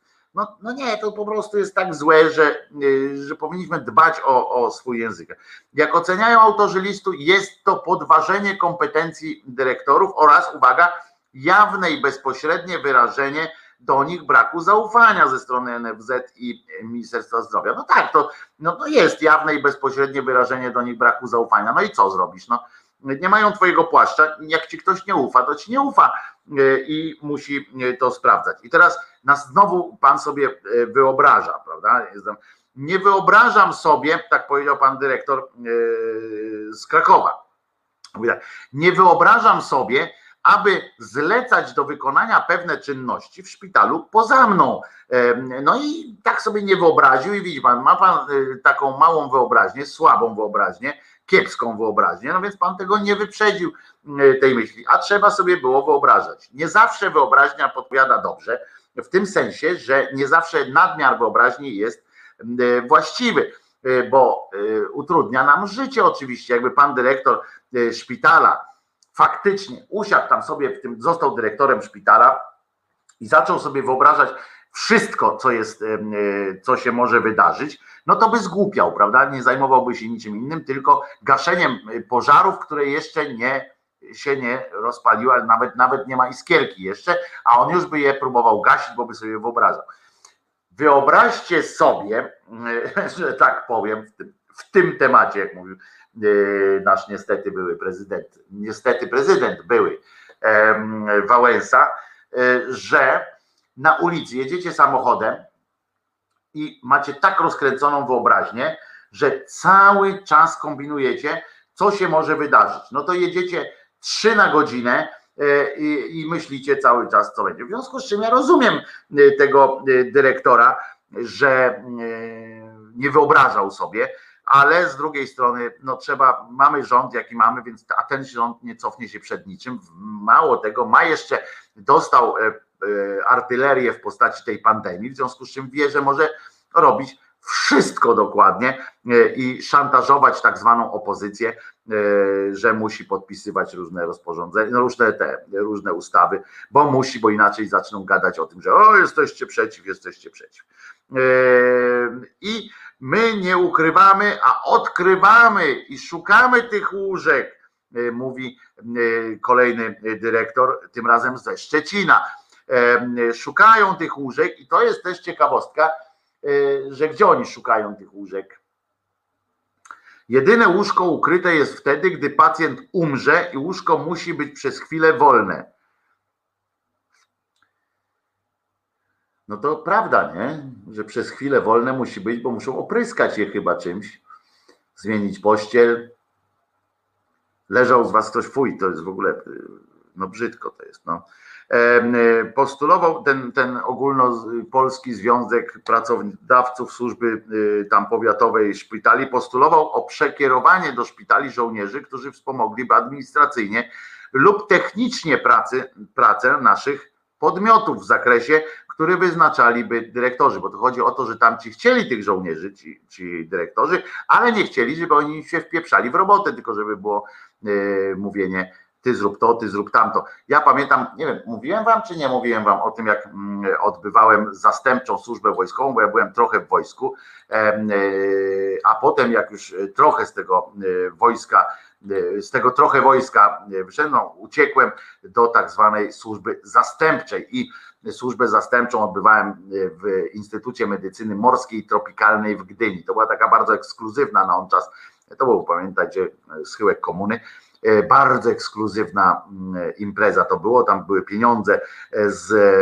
ze świata, wpłacali, to było taka placówka badawcza, był instytut, a obok była klinika, no ja w tej klinice pracowałem i pamiętam, że tam też byli żołnierze właśnie, to my byliśmy żołnierze, ale pociechy z nas było niewiele w tym, w tym przybytku. Był tam jeden cymbał, co się rtęcią bawił na przykład, ale ja wam chyba o tym mówiłem, prawda? I to jest, że, że tam ten cymbał, co się rtęcią bawił, cały czas codziennie się przebierał w mundur, idiota. Natomiast no, był idiotą, także nawet go nie obrażam, bo, bo on nie wie prawdopodobnie, co to znaczy. I on chodził sobie wieczorem po, po tym, po instytucie i miał klucze do wszystkiego i tam zbierał, zbi... zabierał różne rzeczy, aż mu zakazali, zabrali mu ten klucz, bo ktoś poinformował, tam ktoś z tych żołnierzy innych, mówi ludzie, weźcie go, bo przecież yy, zaraz tu spowoduje jakiś Wuhan, no. E, może właśnie takiego kretyna zatrudnili też w tym Wuhan, który po prostu wziął tego wiruska i powiedział, postanowił, że się pobawi tym, że to fajna, fajna zabawa jest po prostu, e, takie wzięcie e, cymbał, cymbała. No więc e, ja też w zastępczej, w zastępczej, ale na szaserów, tu w Warszawie, jak rozumiem, pan Oskar, kiedyś na skraju lasu łóżko widziałem, ale jakieś takie drugiej świeżości było, no ale co się przyda, żołnierz zawsze to może zgarnąć, ale pamiętam sobie, wspominam sobie te z rozrzewnieniem tę służbę wojskową, było to o tyle zabawne, że po siedmiu miesiącach takiej służby wojskowej wezwano nas do kancelarii tajnej, bo taka instytucja miała też, był, był pokoik specjalny z kancelarią tajną, było napisane, tam, tam siedział emerytowany komandor jakiś, który nami miał zarządzać, dementem był trochę, więc, więc nie dawał sobie z nami rady, bo w tym, w tym instytucie tam wtedy pracowaliśmy, to większość z tego to byli jacyś tacy ludzie otrzaskani po, w czasie studiów, na przykład wywaleni za działalność opozycyjną i tak dalej, i tak dalej, i tacy weseli byli, albo artyści, tam jakiś muzyk był i nigdy nam, nigdy nie udało mu się nas ustawić w szeregu, ale pamiętam, że były takie akcje, że przyjechała ciężarówka, wystawili e, jakieś, jakieś pudło, wielki taki karton, znaczy karton, no wielką skrzynię taką przywieźli z jakimś najnowszym sprzętem, myśmy tak przyszli, spojrzeliśmy na to, bo nas wezwali, żeby to rozładować, to pamiętam, jak, jak w filmie Barei, nie? Stanęliśmy i, i zaczęliśmy deliberować po prostu e, tam ramię siły, gdzie, z której strony to powinno, powinniśmy chwycić, jak to przenosić i e, e, jak kombinować, żeby to było jakoś tak e, lepiej e, się zrobiło. Tam jakiś robotnik nam tłumaczy, co trzeba zrobić, a nie, nie, nie, e, panie robotniku, tu trzeba inaczej. Skończyło się na tym, że z, z pobliskiego szpitala w Redłowie przywieźli taki dźwig i sami to zrobili. Myśmy poszli deliberować na ten temat dalej do kuchni na obiad i sobie przy posiłku mówiliśmy, co mogliśmy zrobić, żeby ten, żeby ten,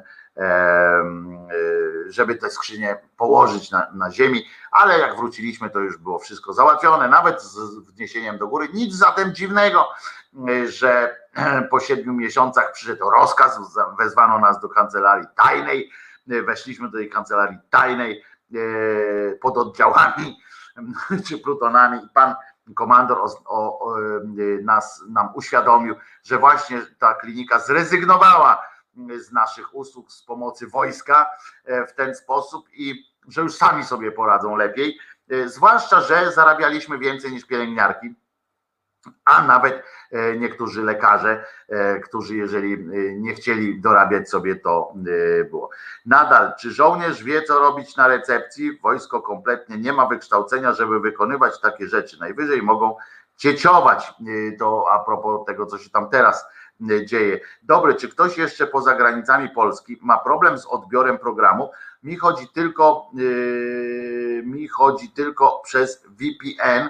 Wcześniej nie było problemu. Nie wiem, ja tutaj nadaję po prostu yy, na, yy, przez YouTube, w związku z czym nie powinno być żadnych, ja, nie, nie, nie ma tutaj dodatkowych jakichś yy, zabezpieczeń, od razu yy, wyjaśniam, więc w takim sensie, wiecie, że tak jakąś inną dróżką, inną ścieżką, yy, że przez Vimeo czy coś takiego, nie, a bezpośrednio yy, przez yy, YouTube'a. Żołnierzyk zobaczy kanapę na zapleczu i rozkaże lekarzowi przyjąć duszącego się pacjenta. Ciekawe, czy z argumentem palca na spuście. No mogą być jakieś takie, że też nie wpadli na pomysł sklepów na, dla, na bezobjawowych covidowców, w którym sprzedają bezobjawowi covidowcy. No tak, to jest jeden krok do tego, żeby robić getta i tak dalej, więc no w Chinach YouTube to tylko przez V P N, U K wszystko ok, żadnej geoblokady, w Hamburgu chodzi jak żyleta. Bardzo się cieszę z tych, z tych informacji od was, że to wszystko się jakoś kręci. Marek Zakrzewski, w wojsku, no S L pisze, w wojsku są na przykład paramedycy, sanitariusze, oni odciążają system, mogą transportować chorych do innych placówek, bo wiesz, że na stadion karetka bezpośrednio nie może przywieźć chorego. Tak, ja, ja cały czas twierdzę, że wojsko może pomóc, ale w, w takich rzeczach, a nie, że ma chodzić po szpitalu jak komisarz w czasie stanu wojennego i pokazywać, czy łóżko stoi, czy nie stoi, czy leży, czy trzy pięćdziesiąt się należy. W październiku na przykład najwięcej zgonów w Polsce od lat. I to wcale podobno nie z tego powodu, że COVID i tak dalej. W ciągu tygodnia zmarło ponad dwanaście tysięcy osób. dwanaście tysięcy. Każdego tygodnia umiera średnio siedem i pół tysiąca ludzi. Do mniej więcej połowy września tygodniowa liczba zgonów dwadzieścia dwadzieścia pokrywała się z tym, z tymi danymi. W październiku zmarło ponad dwanaście tysięcy osób. Skąd się to wzięło? W ocenie ministra zdrowia, czyli w ocenie człowieka, który ma to, ma wywalone na to wszystko, bo on się zajmuje serią innych rzeczy, ale nie tym, co powinien. Zgonów wynikają nie tylko z utrudnionego dostępu do lekarzy i lekarzy specjalistów, ale pokazują też pewien szerszy mechanizm, rozumiecie? Szerszy mechanizm on pokazuje, a tak naprawdę nie ma żadnego szerszego mechanizmu, jak tylko ten, że ludzie po prostu a, boją się chodzić do lekarzy, specjalistów, nawet w telewizjach czy w internetach, w internecie widać, jak ludzie czasami się skarżą na to, że bądź im rośnie gól na ręku, bo wrócił, wrócił rak, bądź na serce, ludzie, którzy są chorzy na serca, są w grupie ryzyka, nie idą do lekarza, tylko leczą się ziółkami od jakiegoś tam cymbała zięby, znaczy nie, on ziółek nie używa, bo ziółka są zbyt toksyczne pewnie, więc woli po prostu mleć wodę, przepuszczać przez witaminę C. I w każdym razie ludzie boją się chodzić do lekarzy. Ja się im wcale nie dziwię, bo taka paranoja, jaka zapanowała w, w miastach, w telewizjach, że nie wolno, że wszystkiego, czego dotkniesz. Oczywiście te liczby są przerażające, ale warto byłoby, tak apel do publikatorów, żeby powiedzieć o, o w miarę bezpiecznych ścieżkach, bo są w Polsce szpitale, gdzie nie przyjmuje się po prostu pacjentów z kowidem, gdzie mało tego się bardzo je, bardzo się przestrzega na oddziałach onkologicznych, na, na neurologiach i tak dalej, bardzo się pilnuje. Niestety ludzie są tak przestraszeni, że nie zgłaszają się do lekarzy, wolą umrzeć.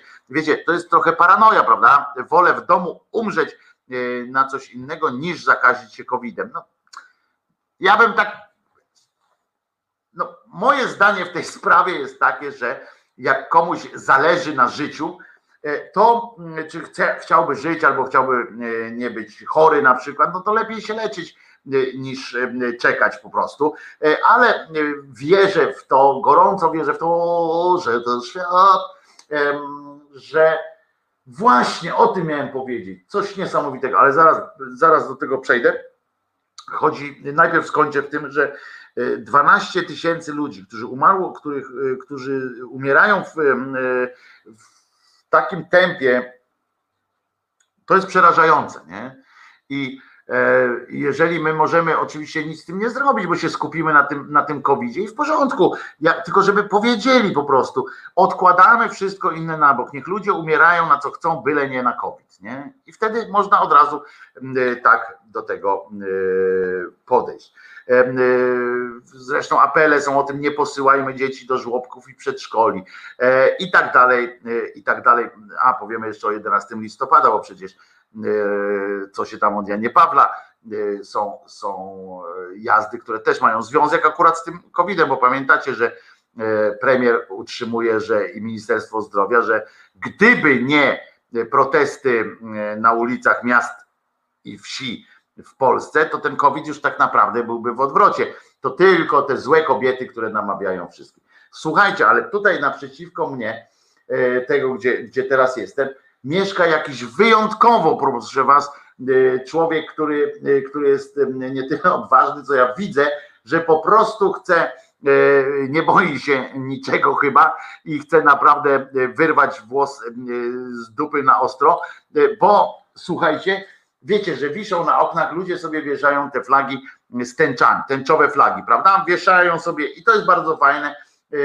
W coraz większej liczbie okien widzę również te charakterystyczne plakaty, które tutaj, który za mną z dumą, z dumą jest, albo ten z Sigurnej Weaver, Weaver, że strajk kobiet to jest wojna i tak dalej. I to jest w porządku, nie? I, i ja zawsze propsuję takie rzeczy, widzicie, nie? YouTuber propsuje. I, e, ale ten gościu poszedł po prostu na maksa. Nie dość, jak prawicowcy dostają po prostu, szlak ich trafia, podejrzewam, dostają jakiegoś amoku e, w tym momencie, jakby to zobaczyli. Koleś całe szczęście mieszka na, na, nie na parterze, bo już na pewno by nie żył. Natomiast on ma tak, flagę, tęczową flagę, wyobraźcie sobie teraz tak, tęczowa flaga, duża, jak wiaterek zawieje, to się rozstęp i wiecie, co ma jeszcze na środku? Jakby się, co można, żeby wyrwać? Ma gwiazdę Dawida, rozumiecie? Gwiazdę Dawida na środku tej tęczowej flagi, no toż przecież, jak ja widzę tych spazmatyków z, z prawicy, no to oni dostają jakieś, te, jak, jak kiedyś zobaczę, że tam wychodzi jeszcze, rozumiecie, czarnoskóry i ma na balkonie rower, poczekajcie, nie ma roweru na balkonie, więc, więc może jest szansa, że, że nie, po, nie jeździ rowerem, tylko, ale może jest weganinem na przykład, to jest po prostu, jeżeli by to miał czarnoskóry, jeszcze imigrant, rozumiecie, do tego był, z tą gwiazdą Dawida na, tym, na tej tęczowej fladze, bardzo cię lubię, chłopaku, dziewczyno, kto tam jesteś, odwaga, odwaga, level master, kozak, szacun, skubaniec, tak, nie? To jest mocna rzecz, mocna rzecz, jak już go widzę, jak on by poszedł jedenastego listopada z tą flagą, no to oczywiście To też jest ciekawość, prawda, że jak idą ci z flarami, ci tam jedenastego listopada, jak się coś takie dzieje, jak już te cymbały, jak idą, rzucają kamieniem i, i korzystają z flagi, albo jak ten całuje Jezus, Jezusa w krocze i to ostentacyjnie tak ten Bąk, Bąk, Bąk, Bąkiewicz, czy tam inni jego przyjaciele robią te gejowskie gesty na, na, i pokazują, że to w imię, w imię Pana. To jest wszystko w porządku, jak te flagi na przykład biorą ze sobą, na których są napisy. To jest przecież profanacja flagi, tak? Jak, jak dacie napis na fladze, to jest profanacja. Ja mam na to wywalone, ale ze względu, jakbym szedł w Marszu Narodowców, czy tam w Marszu Polska jest najpolstsza, to bym chyba chciał jakoś tak, żeby to nie było, żeby nie, nie, nie profanować przy okazji czegoś, no ale to, to oni mają swoje, mają swoje te takie pierdolce, trudno. Natomiast Natomiast jak idzie ktoś z taką tęczową flagą, jak coś robi, to jest to prowokacja. Zauważyliście, nie? Że, że każda inna manifestacja czegokolwiek innego niż, niż takie narodowe jakieś tam, to jest profanacja, to jest nie profanacja, tylko to jest prowokacja, tak? To prowokujesz. No mało tego, jak jakiś na przykład jakby ten koleś szedł z tą flagą, czy ta kobieta, przepraszam, bo nie wiem, ta osoba z taką flagą i obok na przykład w drugiej ręce trzymała flagę biało-czerwoną, to to byłoby co? Prowokacja, bo jak można łączyć takie rzeczy? To jest przerażające oczywiście, głupie jak Bosak i czy tam cyniczne jak Bosak, czy głupie jak Korwin-Mikke na przykład. To teraz wracamy, sekcja pilnuje jedenastego listopada, to marsz obrzympałów, tak jest. Ciekawe, ilu z nich jest obrzezanych na przykład, nie? To w ogóle też padło takie, takie hasło rok temu, czy dwa lata temu, ktoś, jak, jak byłem, dwa lata temu, dwa lata temu chyba, to, to zresztą nieważne, kilka lat temu, w każdym razie byłem na takim, zobaczyć co się od Janie Pawła, na takim marszu i po prostu rozwaliło mnie to, jak takie, taka grupa takich młodych licealistów, jakichś takich nie wyglądali na antifę i tak dalej, tylko takich po prostu zaczęli się śmiać z tym i krzyczeli tak, nawołując do tego, żeby ci młodzi ludzie z tymi bez tych karków z karkami, ja sam mam kłopoty z karkiem, więc, więc mogę o tym śmiało mówić, ale bo to nie, nie to charakteryzuje głupotę. No ci takie, takie osiłki, te biało-czerwone flagi, te, te O N ery e, idą z tym wszystkim, spięci kurzy chłopaki e, i e, lezą na początku, a ci do nich krzyczeli właśnie, żeby pokazali swoje fujary, e, sprawdzę, czy nie jesteś obrzezany, nie? To, i to, a tam ci tam dostawali piany po prostu, e, czerwone e, gęby takie e, bardzo, bardzo modne. Powinien tam dopisać Matka Boska, Żydówka pozdrawia narodowców, tak, albo od Jezuska na przykład, tam Jezus mówi szalom na przykład, czy coś takiego, albo po prostu powinien napisać na tym jeszcze Jezus nie zmartwychwstał. I wtedy to takie, taki rodzaj samobójstwa by zaproponował światu. Dobrze, to teraz posłuchamy sobie piosenki, w której, w której Wojtek gra na gitarze i śpiewa. A przypominam, to jest dobry moment na to, żeby przypomnieć, że czekam na te wasze piosenki pod mailem, nie pod mailem, wysyłajcie na wizjatele małpka gmail kropka com, wizjatele małpka gmail kropka com, wysyłajcie tam swoje piosenki, takie, które nie są zarezerwowane już przez YouTube'a, na których nie położył swojej ręki, żebyśmy mogli tutaj live from Warsaw, Poland, je wyemitować.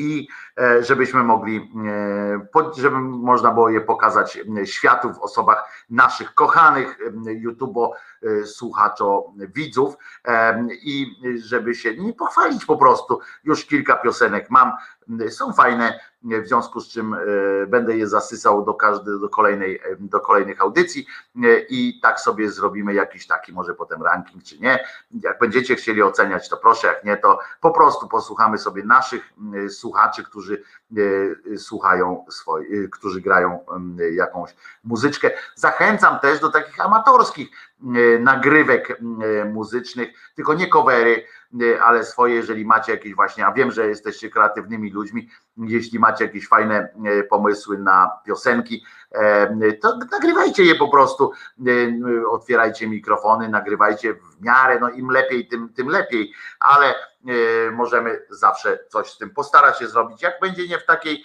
formie, znaczy w sensie jak będzie za słaba jakość techniczna, zawsze możemy przecież poprosić, nie ma obowiązku od razu tego emitowania, ale może być fajnie i żebyście mogli zaprezentować swój, swoje poczucie humoru, swoje wkurzenie i tak dalej. Bardzo chętnie to upublicznimy tutaj i potem damy również do szerowania, do różnego rodzaju zabaw z takimi piosenkami. Trzeba wyrywać włosy z wiadomych miejsc.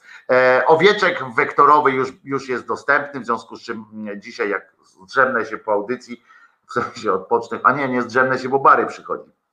Czyli dzisiaj wieczorem, czy po południu, późnym popołudniem będę mógł wysłać wektorowe owieczki. Jak Państwo będziecie chcieli, można będzie zrobić też tego badża, czemu jak to się nazywa, na naszą, na facebookowe różne te klimaty i to będzie bardzo dobrze, moim zdaniem. Jeszcze raz proszę, jeżeli możecie, zechcecie wesprzeć ten kanał, można to zrobić za pośrednictwem czata, teraz już nawet donacje przez YouTube'a i można zrobić to na zrzutce.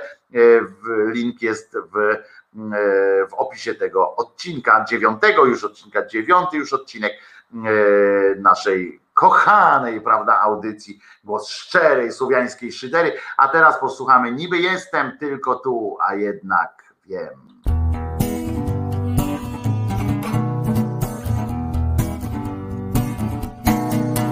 Nie poruszam się, bo nie chcę spłoszyć tego ptaka, który usiadł mi na dłoni. Nawet dźwięki jakby nieco ciszej uderzają z sobą o podłogę. Niby jestem tylko tu, a jednak czuję, że jest coś jeszcze i tylko nie wiem. Ile prawdy, ile fałszu jest w tym niebie i wciąż nie wiem. Ile prawdy, ile fałszu jest w tym niebie.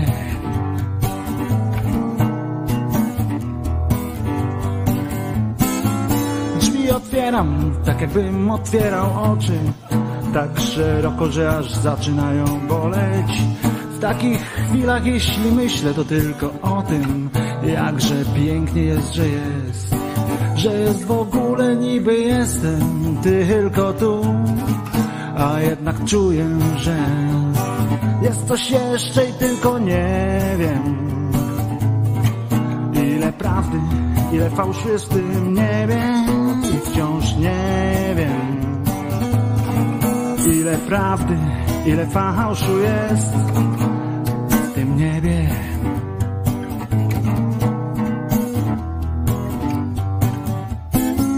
Widzę ludzi, oni chyba też mnie widzą.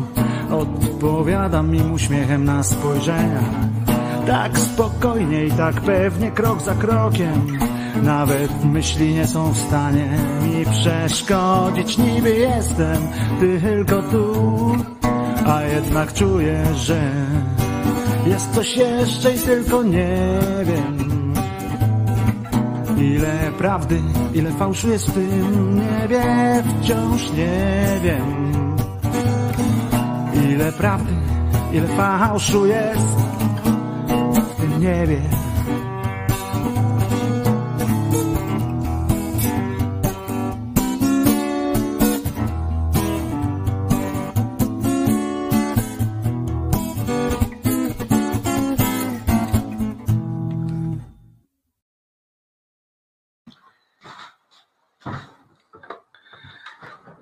Jeśli myśleliście, że was zostawiłem, to nie. Wojtek Krzyżaniak, głos szczerej, słowiańskiej szydery w waszych uszach, oczach i sercach. Taki, taki jestem ten, agresywny, wcale nie. W waszych oczach, uszach i sercach. Bardzo wam dziękuję za dużo sygnałów również, że zakupiliście na stronie Pinsware te gwiazdy, te, te pioruny w formie, w formie takich właśnie pinsów. Ja mój mam teraz, teraz tutaj go nie mam, ale mam go w kurtce po prostu przypiętego, żeby nie zapominać, żeby nie prze, przekładać. Mam dwa takie pinsy, więc w przyszłości będę go nosił zawsze, na przykład tutaj też na kołnierzykach, bo wiecie, że lubię chodzić w koszulach, koszule rule, rules, że tak powiem.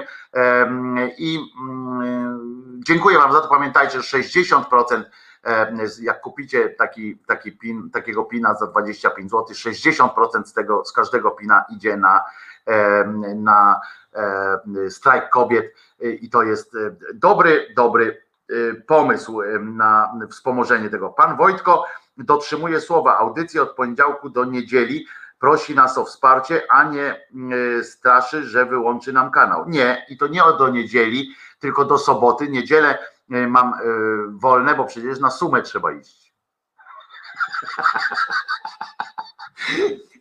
nie, niedzielę mam wolne, żeby choćby po to, żeby trochę się zregenerować. Wpadłem na taki pomysł, że w niedzielę nawet nie będę nagrywał akurat tych audiobooków, czy, czy jak to nazywać, podcastów, tak?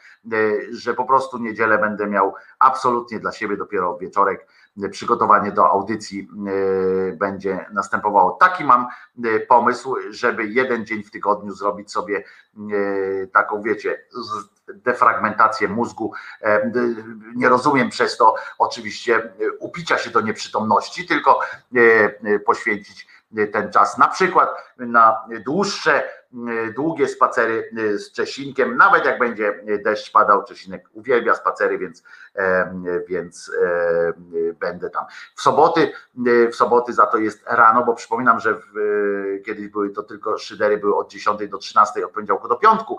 Teraz szydery są od poniedziałku do soboty włącznie, dziesiąta, trzynasta, a w, i potem jeszcze w Resecie Obywatelskim w sobotę o dwudziestej pierwszej dwie godzinki z Marcinem Celińskim w audycji Tydzień zleciał albo Tydzień spadł, możemy, możemy to jakoś przerobić. Zresztą nazwę możecie Państwo tego kanału, jak zobaczycie tego, tego, tej audycji, tego programu, będziecie mogli nazwać pewnie, nie będzie nic przeciwko temu, jeżeli wymyślicie lepszą nazwę na program, który będę prowadził, współprowadził z Marcinem Celińskim w Resecie Obywatelskim. Tydzień zleciał, to jest robocza, przyjmijmy, przyjmijmy taka nazwa, ale za to niedziela nie będzie, niedziela będzie dla nas, nie, będzie dla mnie. Albo dla was w tym sensie, że wam dam spokój po prostu w niedzielę. Uf, w niedzielę można otworzyć lodówkę i nie będzie w środku Wojtka. No tak, panie Andrzeju, nie będzie trąb ani syren, wspierajcie. Tak, tutaj nie będzie żadnych trąb, żadnych syren, chociaż trąby były w piosence tej brzoskwiniowej. Mogę tak zrobić, takiego spota dla jaj. Bu, bu, pomyślałem, jakby to wyglądało. Inaczej zamknę swoje podwoje. No i co się z takiego stanie, nie? Można pomyśleć wtedy, co to za straszenie jest, że inaczej znikniemy. No to, to, to cześć, nie? Fajnie, że z pomocą YouTube'a można Wojtkowi spojrzeć głęboko w oczy. Teraz to nawet możecie sprawdzić, na co jestem chory, bo podobno w oczach wszystko widać, głębokość, a w ogóle widać moją szczerość, mam nadzieję, teraz w oczach. Widać, widać, jestem szczery, słowiański, chociaż nie jestem blondynem, nie mam takiego nosa słowiańskiego, bo Słowianie, Słowianie też, Niemcy tam zaczęli kombinować inny, inny głos. Co tam jeszcze? Reset z szydercą. O, reset z szydercą, dobre, dobre, dobre, podoba mi się. Czy Marcin to słyszy? Czy Marcin to słyszy? Syreny to w temacie postaci z bajek? To u Greków było chyba. Widać wyspane oczy, no nie, nie są przesadnie wyspane. Wczoraj poszedłem spać o trzeciej, ponieważ do trzeciej jeszcze czytawszy, co się tam od Janie Pawła w Sztatach Zjednoczonych Ameryki, odwrotnie, w Zjednoczonych Sztatach Ameryki, co się tam odbywa. Cóż za głębia mm, oczu. No, spojrzałem w oczy diabłu dzisiaj w nocy, bo właśnie słuchałem tego cymbała Trumpa. Proszę was, to, to jest człowiek zapalnik, reset szyderczy, też dobre. I reset, reset szyderczy, podoba mi się. Ale ten, ten cymbał, proszę was, to jest krótki lącik, to jest zapalnik, który naprawdę jest niebezpieczny, który naprawdę może zrobić taką jazdę, że w Stanach Zjednoczonych będzie się działo bardzo źle. Rozmawiałem z kilkorgiem swoich znajomych, z Bogumiłem nie rozmawiałem, a chyba dzisiaj nawet chętnie się odezwę do Bogumiła, jak tam u niego w tym Wisconsin, nastroje społeczne. Mi nie chodzi o to, jak tam jest z tymi głosami, bo to jest inna zupełnie historia, ale bardzo ciekawe są te rzeczy, które dotyczą nastrojów społecznych. My mamy pewne doświadczenie i moglibyśmy się z Amerykanami podzielić takim doświadczeniem, tylko mamy inną skalę, mamy skalę mikro. Nasz satrapka po pierwsze jest mniej groźny dla świata, po drugie, po drugie jest, po drugie u nas jest... Nie mamy broni na ulicach, poza tym my mamy też taką, taki, nie mamy zwyczaju chodzenia, że tak powiem, takiego manifestowania, nazwijmy to zbrojnego, w tym sensie, że takiego agresywnego. Nie mamy tego w zwyczaju, co jest, ma oczywiście dobre strony, ma słabe strony, gorsze, lepsze, możemy dyskutować. Natomiast jest wielkim problemem to, co się dzieje w Stanach, właśnie dlatego, że tam pamiętajcie, jest coś takiego, o właśnie inaczej, pokój na świecie, pokój w jakichś takich miejscach, nie na świecie, tylko w takich określonych miejscach, takich jak Stany Zjednoczone na przykład, gwarantowany jest przez tak zwaną, przez obecność tak zwanej klasy średniej. Ta klasa średnia ma to do siebie, że jest, jest jej w miarę wygodnie, albo w miarę, to zależy czy jest, jak to powiedział kiedyś, jak to było w Kochaj albo Rzuć, nisoka middle class, middle middle class i wysoka middle class.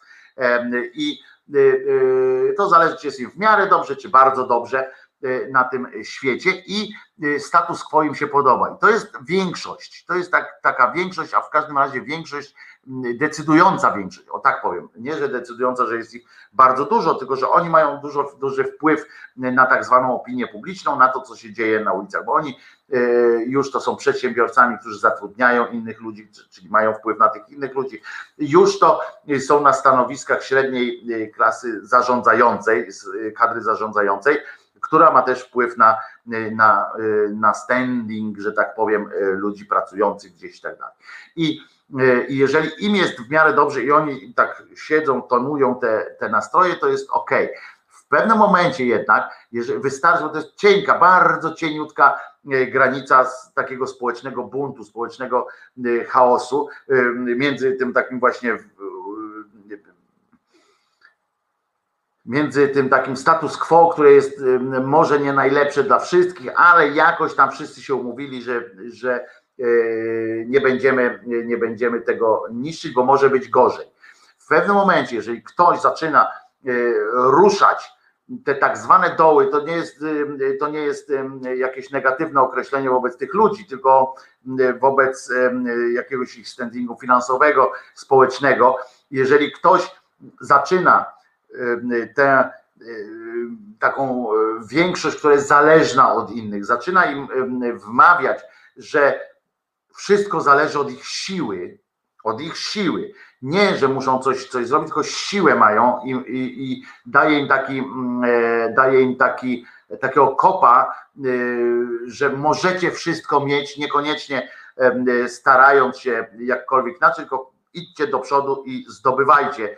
I w tym momencie taki stopień niezadowolenia może się może przechylić na drugą, drugą stronę i może spowodować absolutny wybuch społecznych niepokojów, nie na skalę taką, że tam wpada gdzieś grupa i uderza w sklepy jakieś. Nie, nie, nie o to chodzi. Chodzi o, chodzi jak najbardziej o to, że po prostu robi się coś w rodzaju rewolucji, która nigdy nie wiadomo do czego doprowadzi w takim kraju jak Stany Zjednoczone. U nas to jest wszystko skanalizowane w małym, w małym grajdołku, gdzie bardzo proste są ścieżki, bardzo są, można je łatwo, że tak powiem, na mapie Google'a znaleźć, tak?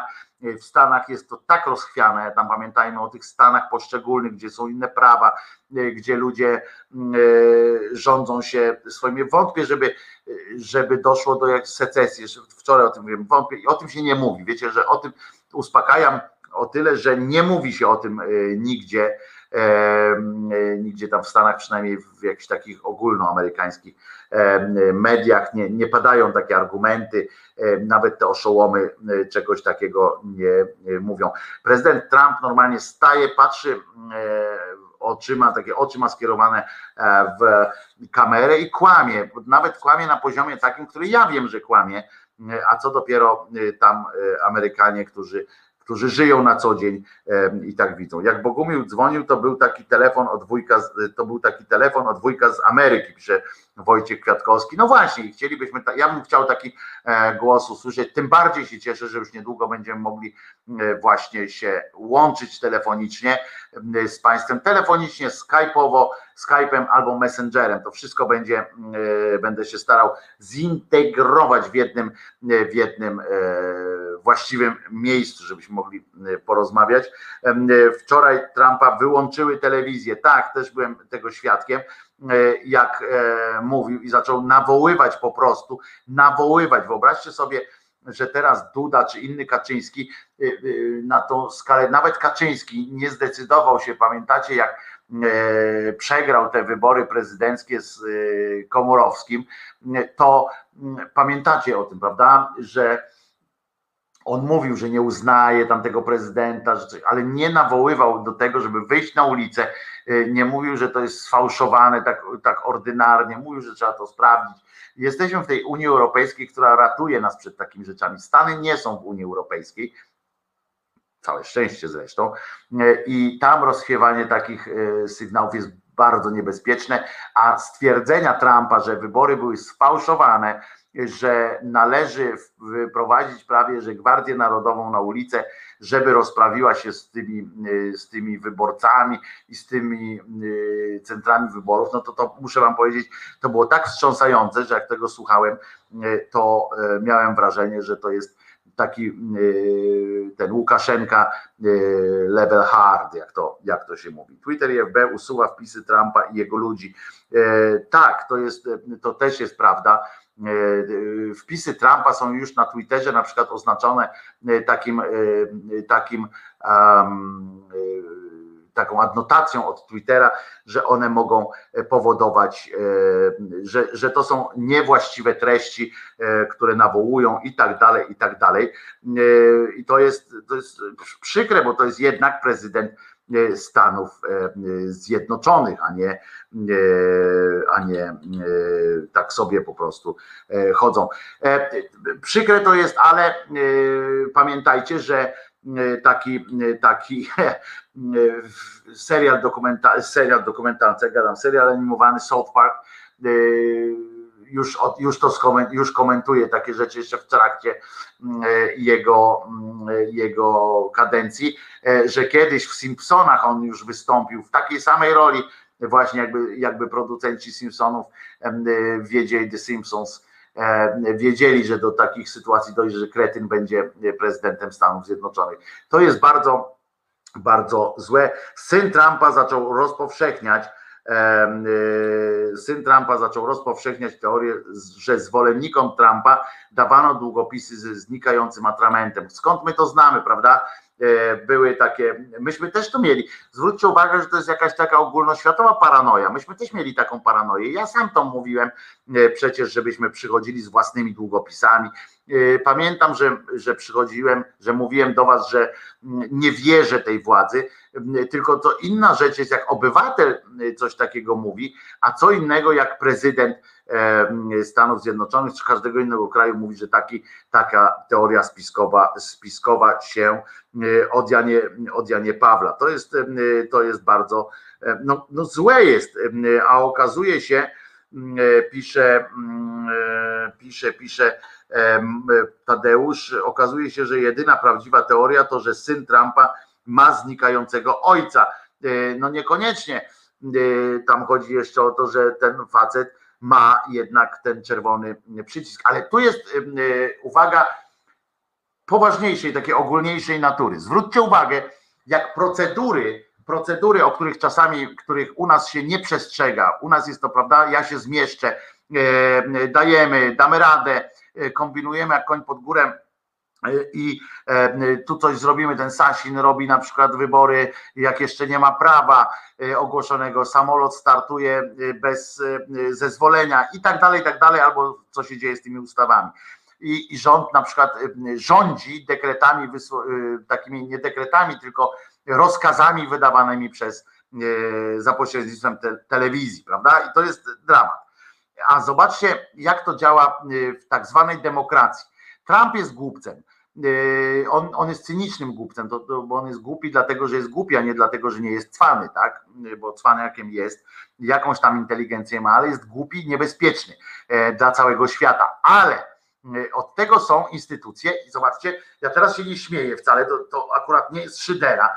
Szyderą może być jednakowoż porównanie tego systemu z systemem, który nas tu obowiązuje, który się dzieje w Polsce. Bo zwróćcie uwagę, że możemy mówić o tym, że jest głupcem, ale są procedury, są takie w prawie zawijasy, których albo Kongres, albo Senat mogą go blokować, te jego, mimo że ma władzę prawie, że wydawałoby się absolutną, prezydent Stanów Zjednoczonych ma ten swój czerwony przycisk.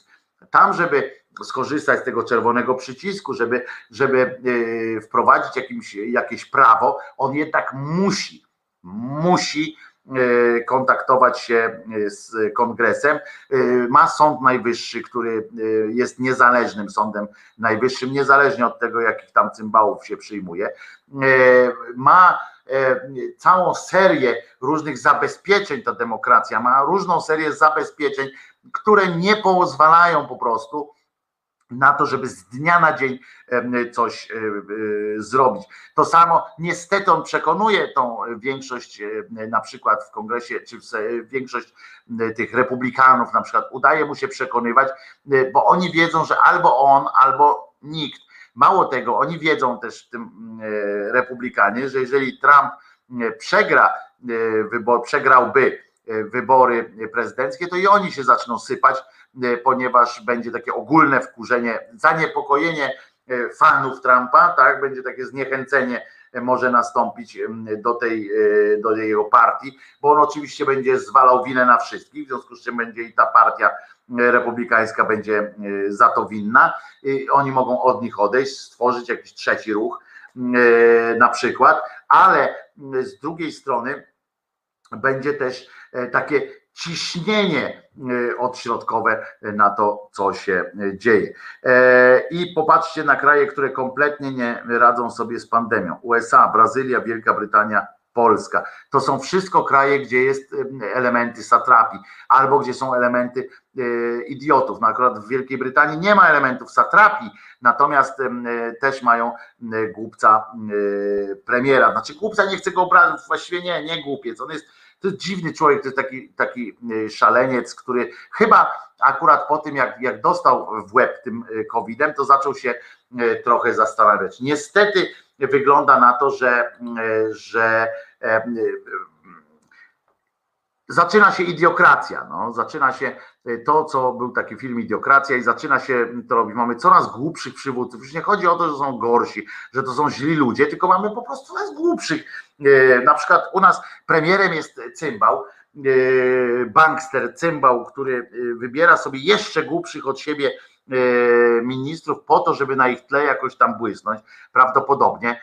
No bo czym można uzasadnić obecność Sasina? Nie, Sasina akurat można uzasadnić, bo musi w każdym rządzie być taki ktoś, kto zbiera po prostu, wyrywa się do wszystkiego jak osiołek w Szreku, tak, weź mnie, weź mnie, a potem spieprzy coś, ale już tyle napieprzył, że, że jak ma siedzieć, to i tak będzie siedział i tak dalej. No ale premier, rozumiecie, naszego rządu, jak patrzę na to, co się, oglądam to, co się wokół dzieje, słucham tego, co się wokół nas dzieje i są jakieś analizy. Rząd nam mówi, premier nam mówi, że ze, że po, po, powziął jakieś takie kroki, takie postanowienia, tu lockdown robi, tu różne inne sytuacje ze względu na głębokie analizy. Nam się wydaje wtedy, że oni siedzą, tam faktycznie mają jakieś placówki naukowe, przecież pieniędzy ten rząd ma w pip.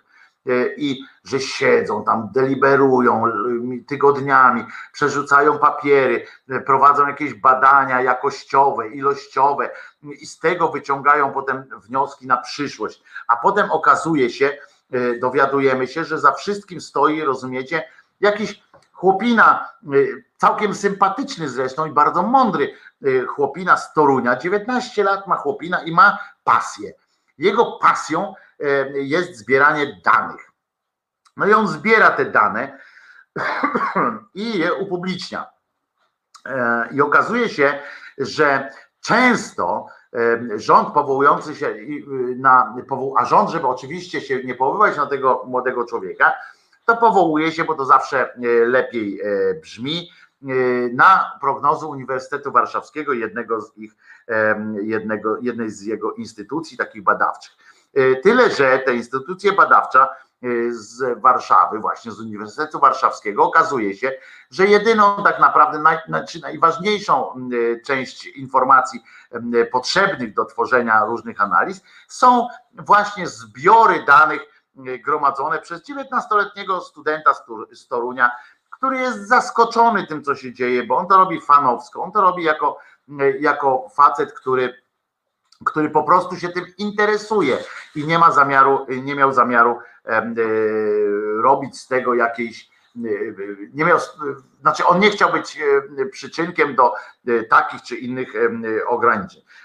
Krótko mówiąc, działania związane z pandemią w Polsce zależą od hobby, od hobbysty, od, od człowieka, który to robi dla przyjemności własnej, dla własnego zaspokajania informacji. Za chwileczkę wam powiem, co, co na ten temat sądzi ministerstwo i to dopiero będzie dla was niezły, niezły odjazd, bo, bo ja, to co mówi ten młody człowiek, to jest jedno i to jest w porządku, co on mówi wszystko, ale to jak zareagowało na tę wiedzę ministerstwo, to po prostu przyprawia mnie o palpitację serca, czy czegoś, co jeszcze kiedyś miałem jako serce, a teraz jako kamień normalnie mi zacznie ciążyć potem. Bo na przykład czwartego listopada, czyli, czyli przedwczoraj, niejaki właśnie tam premier wyskoczył, ten, ten główny wirusolog, człowiek tam jeszcze z tego Sanepidu, tam się wygłaszali, właśnie mówi, że rośnie w takim tempie, że konieczny może okazać się całkowity lockdown. Rząd w wystąpieniach chętnie podpiera się oczywiście tymi analizami. Centrum Modelowania Matematycznego i Komputerowego Uniwersytetu Warszawskiego. No i to centrum, jak się później okazało, samo to centrum przyznało, że opiera się na danych zgromadzonych przez dziewiętnastolatka. Dlaczego? Dlatego, że ten dziewiętnastolatek zadaje sobie trud za darmo, a uczelnia musiałaby płacić komuś. Wiemy, że człowiek jest tak skonstruowany, że jak ktoś może mieć, przechodząc krótko, to nie będzie chodził naokoło. Chyba że to jestem ja, który, który nie ma Google Mapsa i szuka jakiegoś adresu. To ja zawsze się zgubię, ale w mieście, w lesie się nie gubię. I proszę was, patrzą na te jego dane, gromadzone przez niego dane i wyciągają, potem wpisują do siebie, obliczają do tego swojego komputera. Prognozy stworzone są tego pod i tego I C M są ogólnie dostępne pod adresem. Tyle, że z nich akurat ten młody człowiek korzystać nie ma potrzeby, bo one są, tworzą się na jego podstawie. On zbiera te, te dane. I uwaga, on się nazywa Michał Rogalski i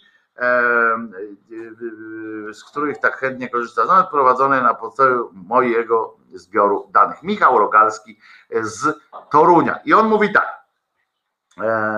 że do teraz jestem pod wrażeniem, do, jakich, do jakiej skali to urosło. Cały ten projekt zaczął się bowiem od, mojego, od mojej wewnętrznej potrzeby zbierania danych. Zwyczajnie mnie to interesowało jako hobby. I kiedy to szerzej udostępniłem, on to udostępnia po prostu, zbiera to do kupy, że tak powiem, i wysyła do internetu. Yy, okazało się, że nie tylko ja mam taką potrzebę, ale też setki yy, osób korzystają z tego artykułu, arkusza, dziennikarze, naukowcy, placówki badawcze. Najgorzej jak dziennikarze korzystają, bo dziennikarze robią copy-paste i yy, po pierwsze nikt młodemu człowiekowi nie płaci, po drugie yy, wyciągają swoje absurdalne wnioski. I on mówi, do, i tutaj jest jego trzeźwa, zobaczcie, jak dziewiętnastoletni koleżka jest dużo mądrzejszy od tego naszego cymbała Pinokia. W naszym kraju zwyczajnie nie było, uważajcie, nie było i nie ma większej ogólnodostępnej bazy danych na temat epidemii niż ta jego. Co to świadczy? O czym to świadczy? O tym, że rząd cały czas nie ma kontroli. I to nie nad tym kontroli nie ma, że że nie wie, ile jest tych łóżek, bo tu tam już pies go trącał, wiadomo, że nie ma i tak dalej. Ale oni nie wiedzą, co się dzieje, bo nie ma jakiegoś centrum.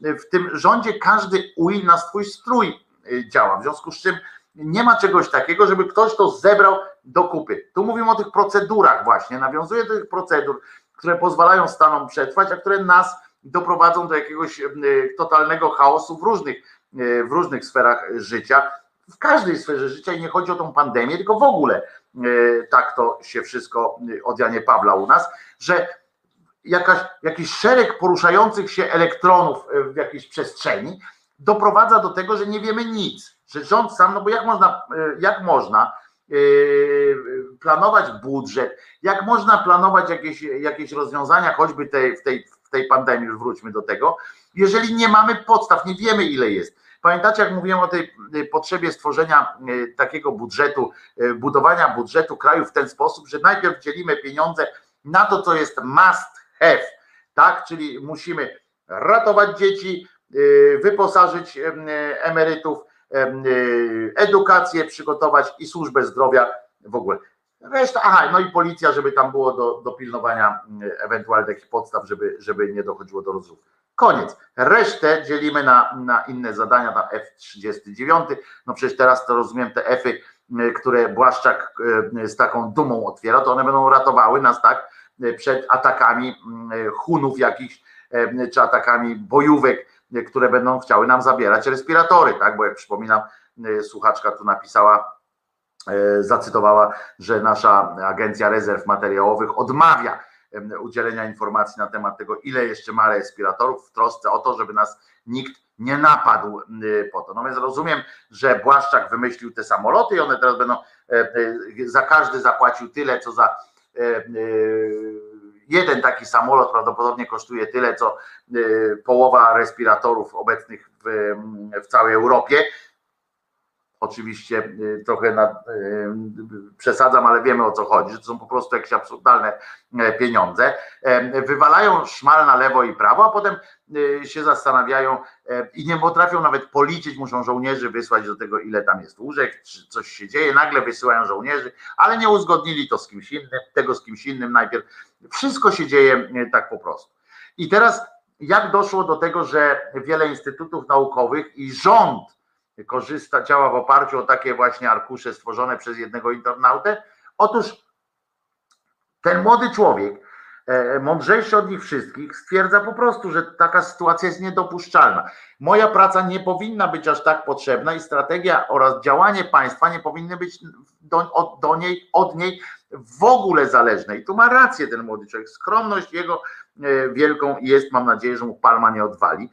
To jest sytuacja absurdalna, bowiem bardzo wiele różnych placówek badawczych tam bierze od niego, a oni, wiecie jak to działa, potem się samo potwierdzające reguły. Oni biorą od niego jakieś tam dane, które nie sprawdzają, żeby było jasne, oni ich nie sprawdzają, bo tutaj yy, też wniknąłem yy, wczoraj w, taki, w nocy w takie yy, doniesienia, są niesprawdzone, są przeklejone jeden do jednego i po prostu wprowadzone do systemu, rytmów i tak dalej, i tak dalej, i na ich podstawie coś idzie. Jeżeli ten pan, yy, pan, yy, uwaga, pan Rogalski, dziewiętnastolatek z Torunia, on jest grafikiem w ogóle komputerowym, żeby było jasne, a nie żadnym tam, nie wiem, statystykiem, metodologiem, et cetera. On jest grafik komputerowy, tylko że ciekawy, ciekaw świata bardziej niż nasi wiceministrowie, niż nasi specjaliści w różnych ministerstwach.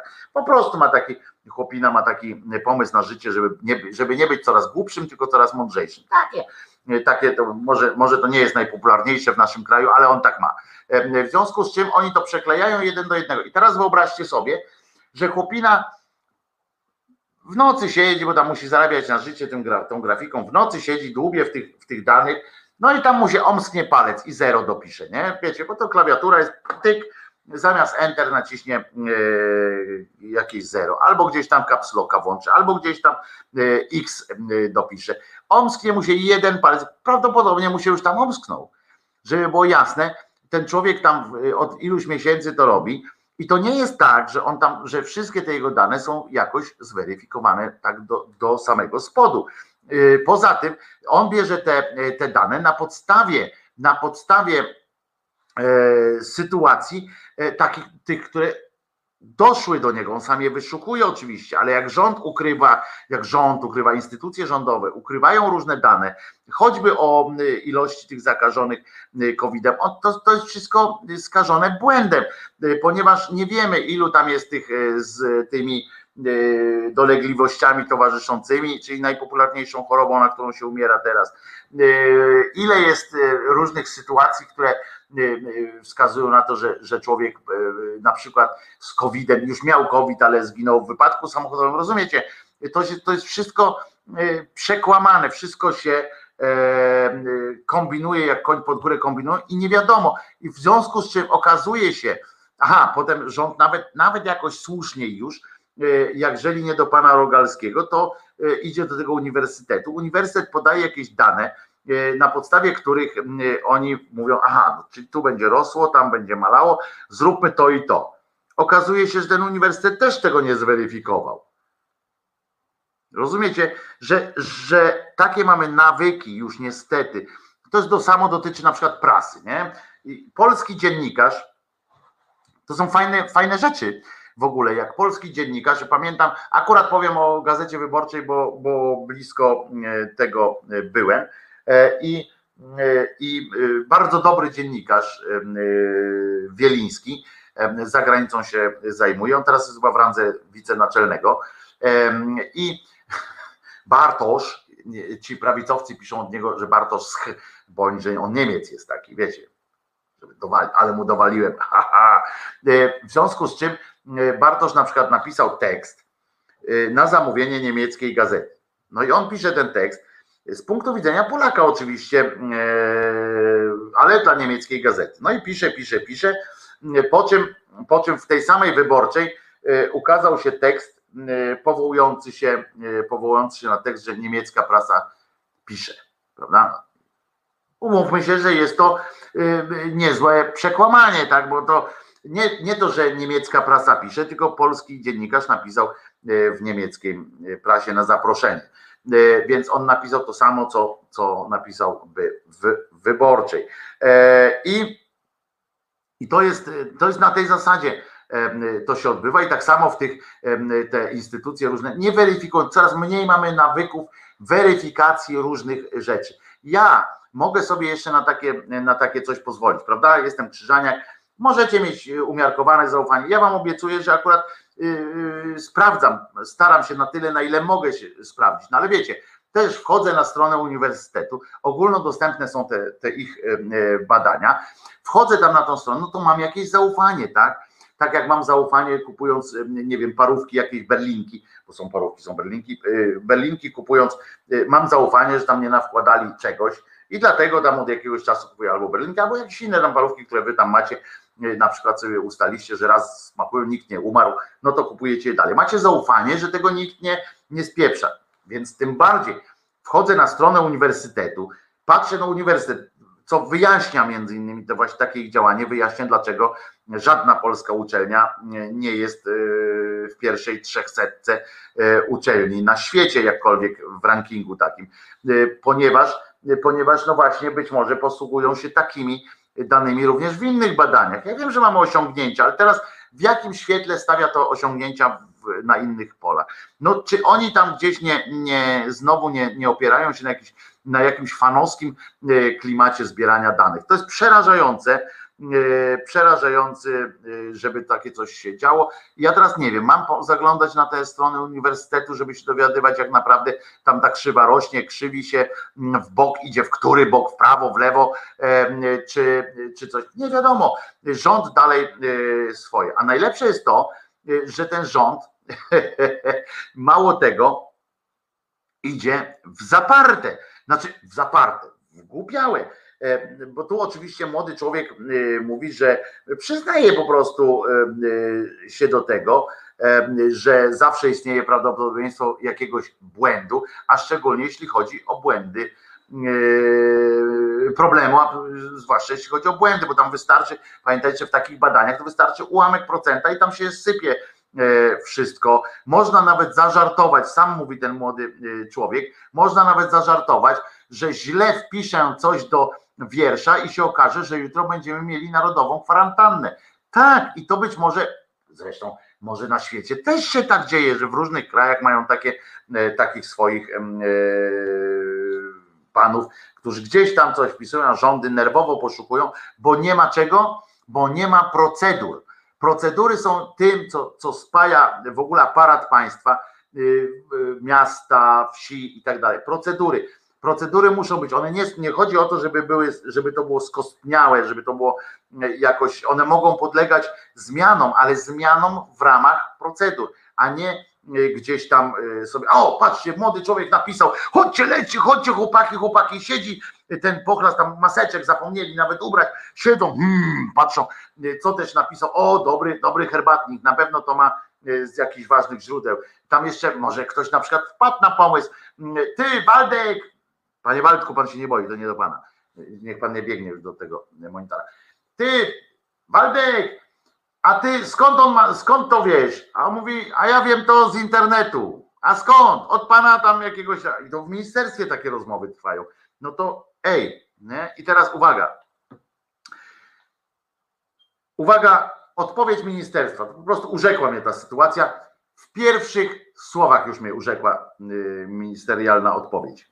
Z tego, co się orientujemy, pisemne to jest, uwaga, z tego, co się orientujemy, wskazany pan zbiera dane dostępne w systemach publicznych, w tym Ministerstwa Zdrowia i Sanepidu. Z tego, co się orientujemy, tak pisze ministerstwo. Wy się w niczym nie orientujecie i to na tym polega problem. Ta odpowiedź wasza, yy, yy, już początek, świadczy o tym, że jesteście kompletnymi cymbało dzbanami już nawet, a nie samymi cymbałami. Wy się niczym, wy w niczym się nie orientujecie. Wy się orientujecie, że człowiek zebrał, to wy powinniście to zbierać cuzamen do kupy, wszystko, żebyśmy mogli jakkolwiek e, nabierać jakiejkolwiek e, przekonania, że jesteśmy, no nie mówię w dobrych rękach, ale że ktoś nad tym, e, nad czymkolwiek w tym kraju panuje. Oni dalej. Ministerstwo Zdrowia gromadzi i przekazuje bardziej szczegółowe, zagregowane i zanonimizowane dane zespołom prognostycznym pracującym w ramach zespołu analitycznego przy Ministrze Zdrowia. Tak, i tak się okazuje właśnie, że cała praca tego, jak to mówi, Ministerstwa Zdrowia, które gromadzi, przekazuje bardziej szczegółowe, to się okazuje, że oni po prostu robią copy-paste'a z młodego człowieka i wrzucają to jako swoje, bo się nikomu robić tam nie chce. Po prostu, nie wiem, boją się komputerów domykać, do, dobierać czy coś takiego. M Z, M Z aktywnie wspiera współpracujące zespoły, a idźcie w dupę. Według analiz specjalistów z Uniwersytetu Warszawskiego każdego dnia wzrost liczby, a idźcie w pałkę, nie wierzę wam już, no nie wierzę wam po prostu teraz, bo okazuje się, że, że za wszystkim stoi. Oni jakieś mają natręstwo też do tych młodych ludzi, prawda? Ten Macierewicz sobie bierze młodych współpracowników. Oni tak jakoś lubią wykorzystywać młodość. E, tak jak taki trochę może to jest właśnie nawiązanie do tych księżowskich klimatów, że tam gdzie młodość, to, to trzeba, e, trzeba e, ruszać. E, e, wiadomość od Graszki, znaczy tu mogłem wam wcześniej też przekazać, e, Roman Kurkiewicz w Resecie. Oczywiście wiedziałem o tym od, od dawna. wiadomo było, że Romek Kurkiewicz w reset, do resetu dołączy. Będziemy oczywiście go, będziemy oczywiście informowali o tym, kiedy będzie. Romka bardzo lubię, bardzo szanuję, więc bardzo się cieszę, że wreszcie poszło to ogłoszenie. Marcin tam pracował trochę nad Romkiem, bo Romek myślał o, o formule tych spotkań. Wiecie, że Romek nie jest tytanem takiego, jak się to mówi, ekspresji, tak, że nie jest tytanem ekspresji, ekspresji miał takie obawy, czy, czy będzie to strawne, ale jego słowa są bardzo ważne. Będziemy wiedzieli o wszystkich, o jego, będziemy zapowiadali również jego audycję w resecie obywatelskim, bo ważne, żeby to robić. Sprawdzam jeszcze, czy dostałem informację, kto będzie występował dzisiaj u, u Radka Grucy. O, i już proszę bardzo, dzisiaj, dzisiaj Radek Gruca oczywiście w, w resecie obywatelskim i opowiem o, i teraz tak, czytam to co, to, co Radek mi przysłał, dzisiaj będzie. Opowiem o nowo odkrytych, a wcześniej utajnionych zeznaniach ofiar w sprawie pedofilii księdza Dymera, o którym pisałem między innymi w mojej książce Hipokryzja. Będzie o dziwnej śmierci dwóch chłopców. Tego uja nazywają szczecińskim prałatem Jankowskim. Moim zdaniem go przebija. Tropiłem go dwanaście lat, ale teraz mam ostateczne dowody na zwyrola. Mocna rzecz. Zachęcam dzisiaj, dzisiaj do, do Radka Grucy, do resetu obywatelskiego, który to reset będzie nam wszystkim. Wiecie o co chodzi. No, będziemy, musimy, musimy być razem, żebyśmy się wspierali i wspierali Radka w jego walce z kim? Z, z tymi zwyrolskimi praktykami tych pochlastów. Bardzo ich nie lubię, więc dlatego o tym tak mówię. A Radek dzisiaj oczywiście w, w, w, w, w, w, w o której Radek jest? O dziewiętnastej czy o siedemnastej? Bo mi się już wszystko trochę, trochę myli. Przepraszam, tak się trochę roz, rozkojarzyłem, ale już, już to nadrabiam. Dzisiaj Radek oczywiście o godzinie o godzinie siedemnastej. O godzinie siedemnastej w, w resecie obywatelskim, na stronach resetu obywatelskiego Radek Gruca będzie wyrywał włos z tak zwanego tyłka. Kurde, ale to jest, to jest, powiem wam, że że to, co robi Radek, jest, jest bardzo budujące. Jak jeszcze pomyślę sobie o tym, że on się cały czas o dziewiętnastej, przepraszam, Marcin Cieliński poprawia. Dobrze, więc widzisz, pomyliłem się. Tak to jest, Marcinie, jak nie mobbujesz swoich ludzi bezpośrednio i przesyłają mi tylko szczątkowe dane, a ja w czasie live'a, wiesz, że jestem przecież zakręcony jak drożdżówka z, z serem i y, muszę tego pilnować. Y, tu już wszystko Państwu przypominam. O dziewiętnastej Radek Gruca będzie y, y, odsłaniał kolejne kulisy z wyrolskich praktyk katolickich. Mnie zawsze zastanawia to, że Radek naprawdę uważa się za katolika. On nie jest żadnym katolikiem. Oczywiście on może być chrześcijaninem, ale katolikiem to on, to on nie jest. Więc, więc moje zdanie jest takie i nie będę z nim o tym dyskutował. I I to trzeba będzie e, mówić. Anarchistyczna przy, e, przypomina, trzeba czytać rozkład. Tak, ja to czytałem, tylko teraz tak na szybko chciałem, bo akurat Radek mi podesłał e, ten swój rozkład jazdy, e, w sensie tematu i tak na szybko nie mogłem znaleźć. Wiecie, jak to jest. Mam tutaj jeden monitor, jest z klawiaturą i jednocześnie patrzę wam w oczy, patrzę na to i tak dalej. E, a co to za e, podróbka anarchistyczna sekcja szydercza, coś tam się pyta Wiewiór, nie, nie ma żadnej podróbki, anarchistyczna jest anarchistyczna. Wczoraj wbiłem na twój testowy YouTube, Marcin pisze, to, to był testowy faktycznie, jak z, z Pawełkiem czy z Barem ustawialiśmy, ustawialiśmy wszystko, żeby to jako tako działało. I fajeczka!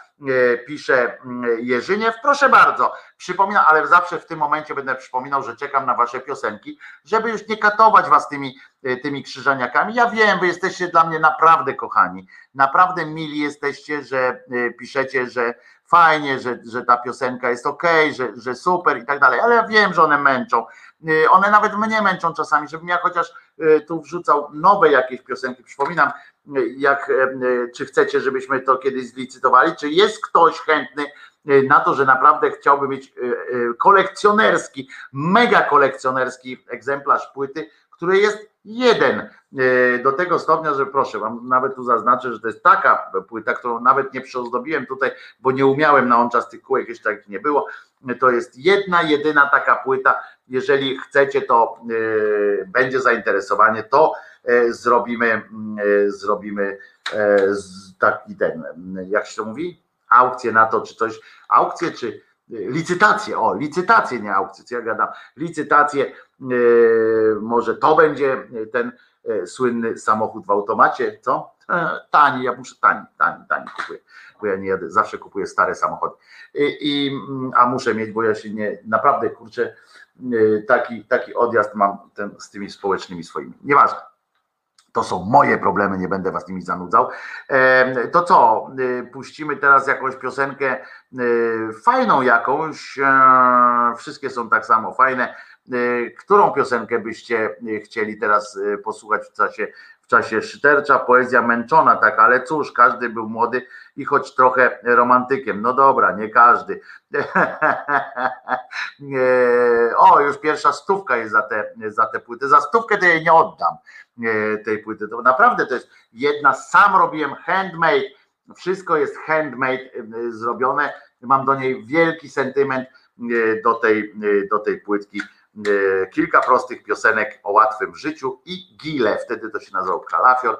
Tu kolega mi jeszcze zrobił tego motyla, takiego, po co tego motyla, nie wiem, ale on chyba wyczuł. Owieczek, nie mam właśnie owieczka wgranego, dobra, częstochowskie, częstochowskie puścimy, jak tylko je tu znajdę, tu się klika, tu się klika, częstochowskie rymy i za chwileczkę wracam do do was na część już ostatnią dzisiejszej, dzisiejszej szydery i musi być trochę śmieszniej, bo mam kilka, kilka sztosów.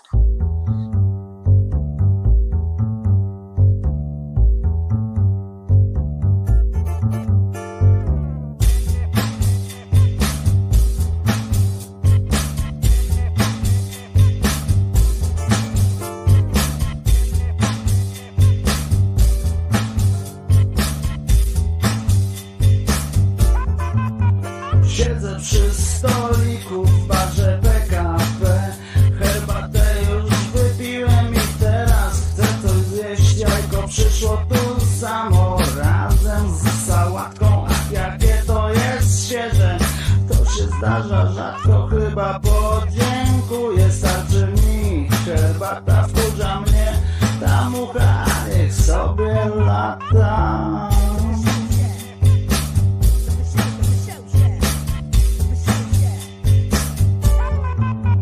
Pani bufetowa z bardzo dużym biustem, sądząc po fryzurze, to nie grzeszy gustem, ale ja mimo tego wciąż się na nią gapię, w myślach ją rozbieram i za cycę łapię. Wychodzę już z baru, patrząc w bufetową i zajadam starą bułę z pasztetową.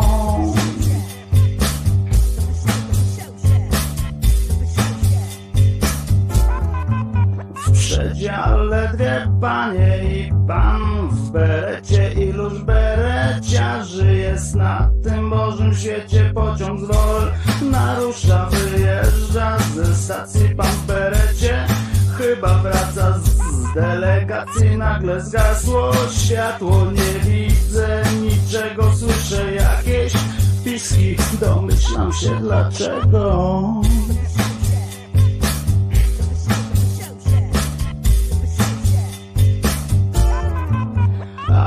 Dzieje się, dzieje, już patrzeć nie mogę. Raz widzę jednej cyce, a raz drugiej nogę. Pan w berecie, na nich leży rozebrany, lecz beretu nie zdjął, pewnie ma przyspawany. Wreszcie dojechałem do celu podróży, ale cóż ja widzę, bereciarz to murzyn.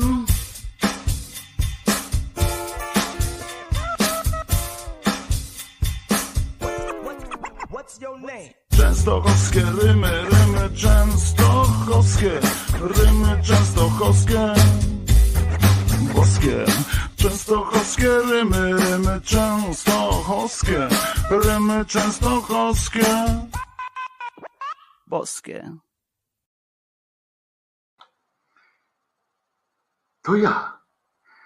Wojtek Krzyżaniak, głos szczerej słowiańskiej szydery w waszych uszach, oczach i w sercach, mam nadzieję, że w sercach również. Na wolności jesteśmy. Zobaczcie, na biskupa mamy już pewne kwalifikacje. Tutaj się rysują na szczycie głowy. Nawet nie musieliby mi tej, zakładać tej czapeczki, prawda? Prawda? Tak to wygląda. Mam nadzieję, że piosenka jak zwykle się podobała. Wchodzę na czat teraz niechętnie, bo tam na pewno będzie już daj spokój, już daj spokój. Dla mnie to piosenka w stylu Kazika. Piszą Państwo, Panie Wojtku. Dam dwie stówki, już są, Anatol Łuksza daje dwie stówki za tę za tę płytkę.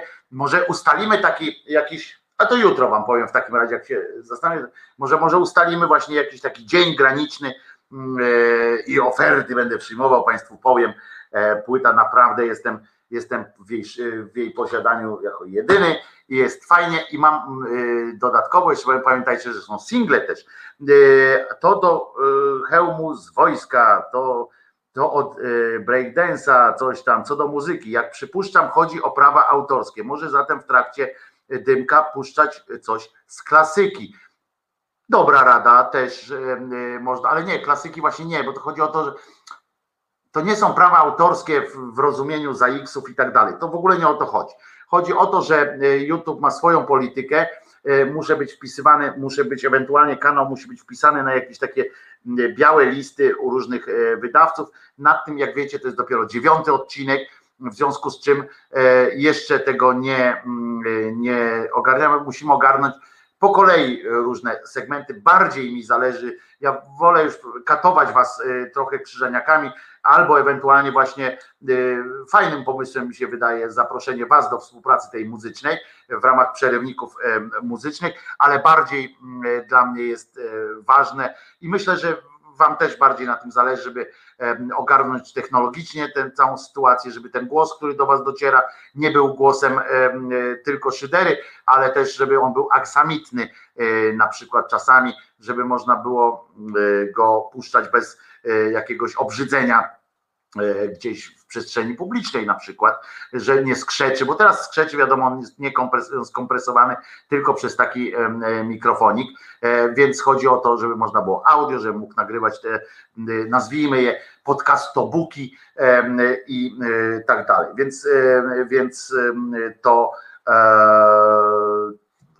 po kolei, dobra, po kolei to robimy, wszystko będzie i będzie również załatwiona kwestia muzyki, żebyśmy mogli tutaj prezentować, żebym mógł przygotować do konkretnej, do konkretnego live'a, po prostu będą fajne kawałki, o których będę mógł wam coś powiedzieć. Wiecie, że swędzą mnie, swędzi mnie rej do tego, żeby opowiedzieć coś po prostu o, o tych o tych rzeczach, prawda? O tych piosenkach, bo lubię, bo lubię.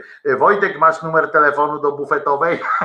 Nie, nie mam telefonu do bufetowej, ale mam za to, mogę was skierować do szkoły w Zielonej Górze, do, tam do trzeciego liceum ogólnokształcącego w Zielonej Górze, żebyście wykonali jakiś, normalnie ja nie namawiam do, do niczego złego, ale żebyście wyglądali w jakiś szturm modlitewny do Najczystszej Panienki w intencji cymbała.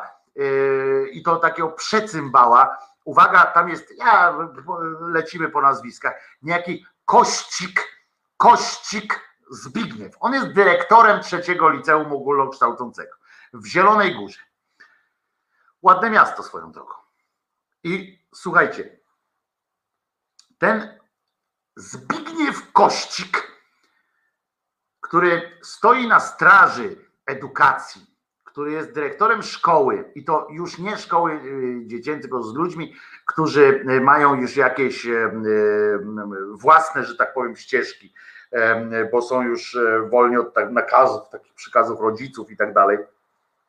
Mogą również sami żyć, którzy wchodzą również w etap życia publicznego, czyli zaczynają mieć prawa wyborcze, bo w liceum przypomnę, że już ostatnie klasy to są ludzie, którzy wybierać mogą nawet, którzy mogą głosować na coś. Ten Kościk, Zbigniew Kościk jest również, oprócz tego, że jest dyrektorem trzeciego liceum ogólnokształcącego, jest też radnym PiS w tym mieście. I co on zrobił? Otóż ten pochlast, przygłup, kretyn, zły człowiek, przepraszam że za złą energię, którą teraz z siebie wydalam, robię to niechętnie, bo aż tak, bo nie lubię czuć aż takiej niechęci do kogoś. Otóż ten idiota, zły człowiek, doniósł do kuratorium, dyrektor szkoły, doniósł na swoich uczniów, na uczniów swojej szkoły, którzy brali udział w protestach. Rozumiecie? On, on ma, czego uczy ten człowiek? Czego on uczy? Tak wygląda kapuś, tak? To jest, to jest, to jest po prostu najgorsze, co on może y, uczyć y, swoje, y, swoje dzieci. Ta informacja jest z ust posłanki Anity Kucharskiej-Dziedzic, która dokonała kontroli poselskiej w Kuratorium Oświaty w Gorzowie Wielkopolskim. Uwaga, ten człowiek, dopiero wtedy dowiedzieliśmy się, ten koleś, tajne przez poufne, jako tajny współpracownik kuratorium, nie mówił o tym rodzicom, nie mówił o tym, tym swoim podopiecznym młodym ludziom, którzy chodzą do szkoły kierowanej przez niego, która to szkoła ma uczyć między innymi obywatelskiej postawy.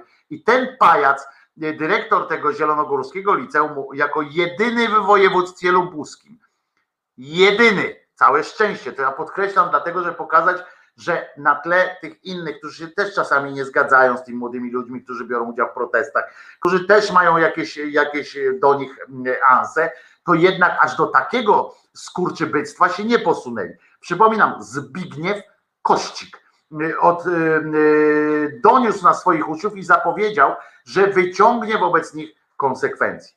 Odpowiedział, jak go redakcja zielonogórskiego dziennika Nasze Miasto, portalu Nasze Miasto, zaindagowała na tę okoliczność, to ten pochlast miał czelność powiedzieć jeszcze, że on spełnił swój obowiązek i odpowiedział na pismo, jakie otrzymał, bo tam pismo oczywiście to, że, z, że kuratorium i minister Czarnek, prawda, fuj, chce, domaga się takich sytuacji, żeby raportować, żeby wszystko, bo oni nie mają co prawda raportów, które są potrzebne temu młodemu człowiekowi z Torunia, żeby, żeby stworzyć, i sami nie tworzą żadnych baz informacyjnych dotyczących kowidów, dotyczących tego, co się w Polsce dzieje, ale wysługują się na przykład tajnymi współpracownikami w postaci T W, T W Zbigniew Kościk, żeby podpierdzielał swoich uczniów. No to Pawka Morozow był taki koleżka w Związku Sowieckich Republik Radzieckich.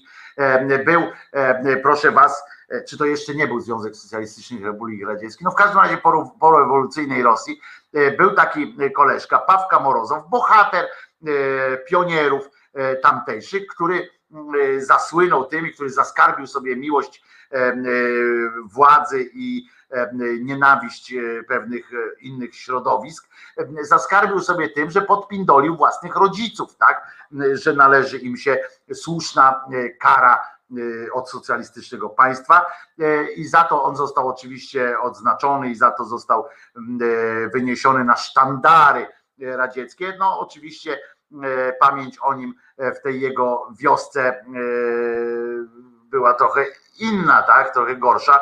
Nikt nie śmiał oczywiście tam y, złego słowa powiedzieć, ale przyszedł czas, że go, jego się też rozliczyło. No, niestety. No, nie miał, potem też nie miał dobrze w życiu, całe szczęście zresztą, bo za takie rzeczy powinno się karać. Ten, czego uczy taki, taki po, po, popieprzeniec jak niejaki Zbigniew Kościk, dyrektor trzeciego E L O. Na miejscu rodziców tego, tego liceum ogólnokształcącego, niezależnie od y, poglądów politycznych, jakie bym miał, niezależnie, mógłbym być teraz brązowym językiem karnowskim. Znaczy nie, nie mógłbym być, bo jakbym był brązowym językiem karnowskim, to bym na pewno nie myślał jakoś tak społecznie, tylko pod względem własnych korzyści. No dobra, ale jakbym miał, jakbym był pisowcem jakimś tam trochę, żebym wierzył w to, że te, że te protesty nie są fajne i tak dalej, no to są jakieś zasady. Dyrektor szkoły powinien stać za swoimi uczniami od początku do końca. Nie ma czegoś takiego, żeby w ten sposób rozwalać zaufanie, które budowane jest, które powinno być fundamentem takiej współpracy.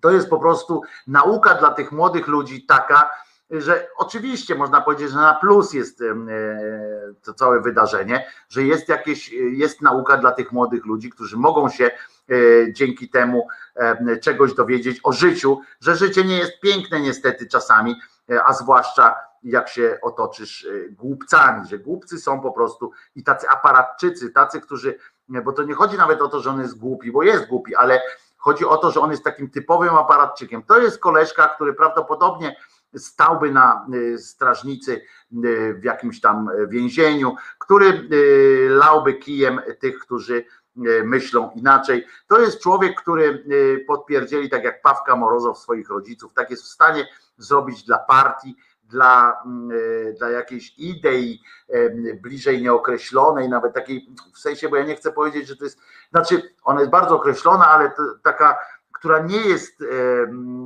ideą wynikającą z jego jakichś rozumu, tylko że została mu narzucona i on jest etatystą do tego stopnia, że on będzie szedł, będzie szedł po prostu za tym do końca. Przerażająca informacja. Powiem wam, że to jest jedna, wczoraj to była dla mnie najbardziej przerażająca informacja, jaką się dowiedziałem, bo może być źle tam z kowidami, ze wszystkim, ale to, co się, jak ktoś łamie takie zaufanie na miejscu rodziców tej szkoły, ja bym po prostu przyjechał tam nawet zdalnie, ze zdalną taczką, żeby go stamtąd wykopać i to tak mocno, żeby wylądował nie w Lubuskiem, tylko w Kaliningradzie i żeby tam się musiał schować. To jest zaprzeczenie wszystkiego, czemu przysięgają nauczyciele, czemu, co, czemu powinna służyć szkoła. Chociaż, tak jak powtarzam, na dobre temu wyjdzie, że ten koleżka dał jakiś asumpt do głębszych zastanowień, zastano, za, głębszego zastanowienia się nad sytuacją. I to jest państwo, to jest taki kolejny przykład tego, że właśnie jesteśmy w państwie, które coraz bliżej jest takiej inwigilacji obywateli, a nie zaufania. Zwróćcie uwagę, że żyjemy niestety w takich okolicznościach, że wszystko, każdego u nas w naszym kraju, każdego traktuje się, i to z czegoś to musi wynikać. W, w naszym kraju na przykład każdego na wejściu, na wejściu tak po prostu, traktuje się jako winnego, tak? Jesteś winny i, i musisz teraz udowadniać, że, że nie jesteś. Jesteś w każdym razie podejrzany o coś, tak? Jesteś podejrzany i powinieneś się jakoś ogarniać, jakoś myśleć. Gdzie indziej można tak, jak wchodzić do sklepu u nas, prawda, to się bierze nawet z tego. Wchodzić do sklepu, na wejściu jesteś złodziejem. Dopiero jak wyjdziesz i zapłacisz, jak będziesz zapłacisz i wyjdziesz właśnie w tej kolejności, to dopiero wtedy jest, jesteś już ok, stracą cię z oczu. Wszystkich się traktuje jako złodziei. Ale i ten, i jesteśmy w takim permanentna inwigilacja, jak powiedział Maksymilian Paradys. I z drugiej strony, jak mamy inaczej reagować, jak mamy inaczej reagować, skoro z góry taki przykład idzie, jak mamy nie być takim nieufnym narodem, skoro nie mamy zaufania nawet do dyrektora swojej szkoły, z którym się, ja na przykład się kłóciłem z dyrektorami szkół w liceum, pamiętam w podstawówce też moja mama chodziła do szkoły słynna sytuacja w moim życiu była taka, że moja mama przyjechała, rozumiecie, bo Gdynia, szkoła podstawowa numer jeden i moja mama została wezwana nagle do szkoły przez panią nauczycielkę.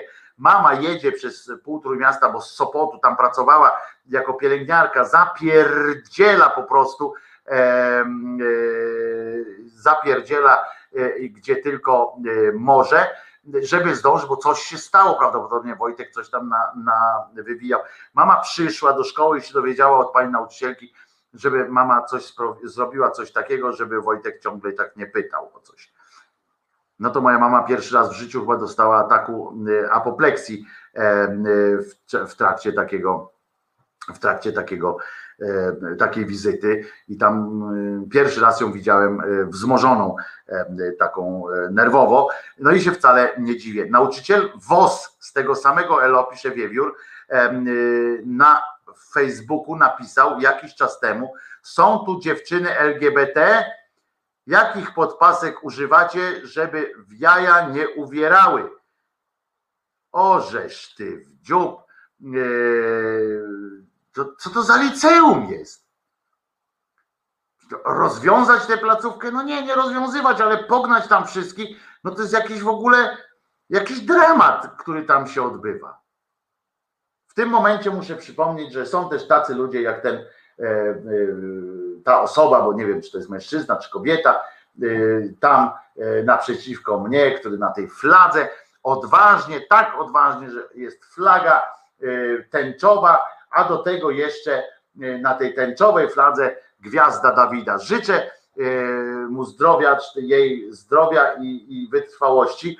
Wyrywać trzeba, proszę was, patoliceum, tak, no to przecież jakiś jakieś coś nie, nie, niesamowitego w ogóle się odbywa. Muszę tam wniknąć, mam to podobno na, na privie, więc sobie zobaczę, jakbym miał dwa komputery, będzie już kiedyś tam drugi. To napisał Jacek Budziński, to te, o właśnie, dobra, Maciej tu napisał, Maciej Budziński, nauczyciel W O S, kolega Kościka, no tak, no to koledzy trzej przyjaciele z boiska, prawda, to są kretyni. Co to za prawicowe poczucie humoru? Tak, to jest to samo, co ten Ziemkiewicz pytający, czy niech pierwszy rzuci kamieniem, kto, kto nigdy nie, nie podbijał do pijanej i tak dalej. To jest liceum naj, najjaśniejszej pobożności.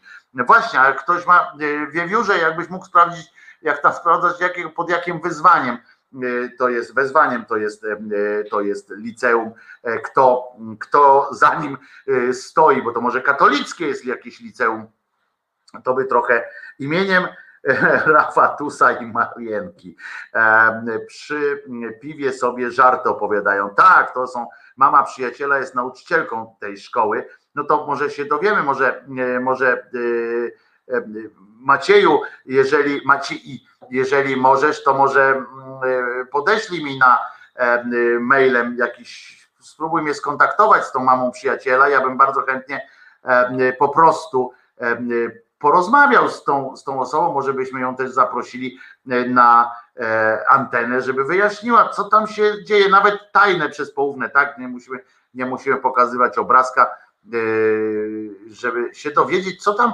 Co tam się od Janie Pawla tak naprawdę, bo to przecież jest jakiś, jakiś niezły dramat. Adres mailowy leci sobie teraz u dołu ekranu. No to jest przerażające liceum. Ja przypomnę, że to jest trzecie liceum ogólnokształcące w, w Zielonej Górze. Coś, coś strasznego po prostu. A tego, jak on się nazywa? Poczekaj, jak on się nazywa, bo to trzeba... Korcik, nie, bo jego trzeba, Kościk, Kościk i ten drugi cymbał z W O S-ów, to jest, żeby było jasne, W O S, to, bo może nie wszyscy wiedzą, wiedza o społeczeństwie. Powiem wam, że, że to, no jest pewna nauka wiedzy o społeczeństwie, co za pochlast. Trzeba po prostu, to jest mój ojciec kiedyś prosty, ale, ale bardzo mądry człowiek, opowiadał o takich ludziach, że to są ludzie, których trzeba kroić i solić.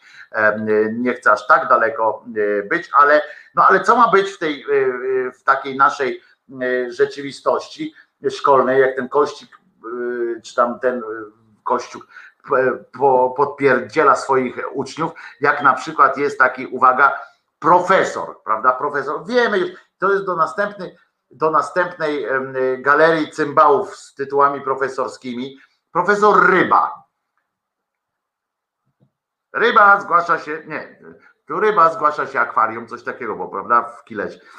Profesor Ryba, uwaga, gdyby nauczyciel, i on to wywiad, no oczywiście u brązowych języków Karnowskich, The Brown Tongue Brothers, to u nich oczywiście pisze, gdyby nauczyciel podczas lekcji, chyba pijany był, więc tak będę mówił, nie, no nie będę, nie będę udawał wiadomości.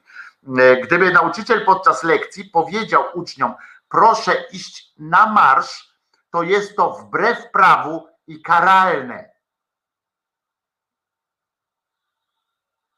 Cymbał.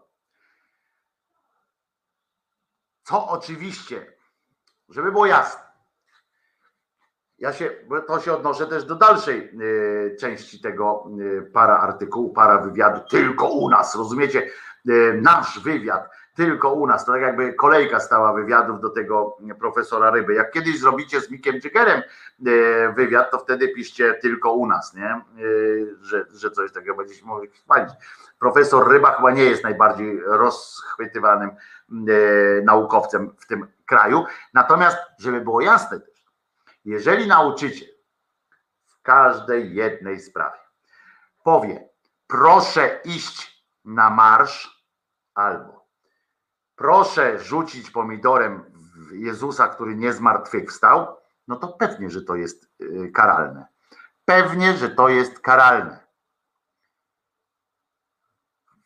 Bo, to, bo tak się nie robi. Nie wolno. Szkoła jest wolna. Ale jak nauczyciel mówi, że kończy się lekcja, proszę teraz iść na lekcję religii, to też moim zdaniem powinno być karalne, a nie jest, bo ta lekcja religii odbywa się w środku, w tej samej szkole i to jeszcze między innymi lekcjami.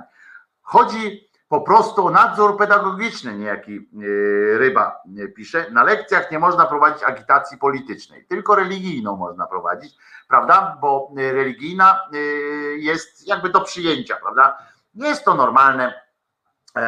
Tak przyjął, taki przyjął model nasz, nasz kraj za czasów rządów lewicy, żeby było jasne. W związku z czym pamiętajmy, że marsze, i profesor Ryba, że marsze zwolenników aborcji miały wymiar polityczny, program i tak dalej, bo szkoła jest wolna od agitacji politycznej. Mirosław, Mieczysław on się nazywa, Ryba, jest historykiem i wykładowcą, zgadnijcie gdzie? Na Kulu. Z Czarnkiem sobie tam spijają z dzióbków, rozumiecie, historyk się wypowiada nagle, może to był historyk idei, choćby niech, niech powie. On jest oczywiście doradcą Czarnka, no bo wszyscy koledzy Czarnka są jego doradcami, niestety, o czym mówię z przykrością, ale, ale tak jest. I jeszcze raz powtórzę, tak, nauczyciel nie może powiedzieć idźcie.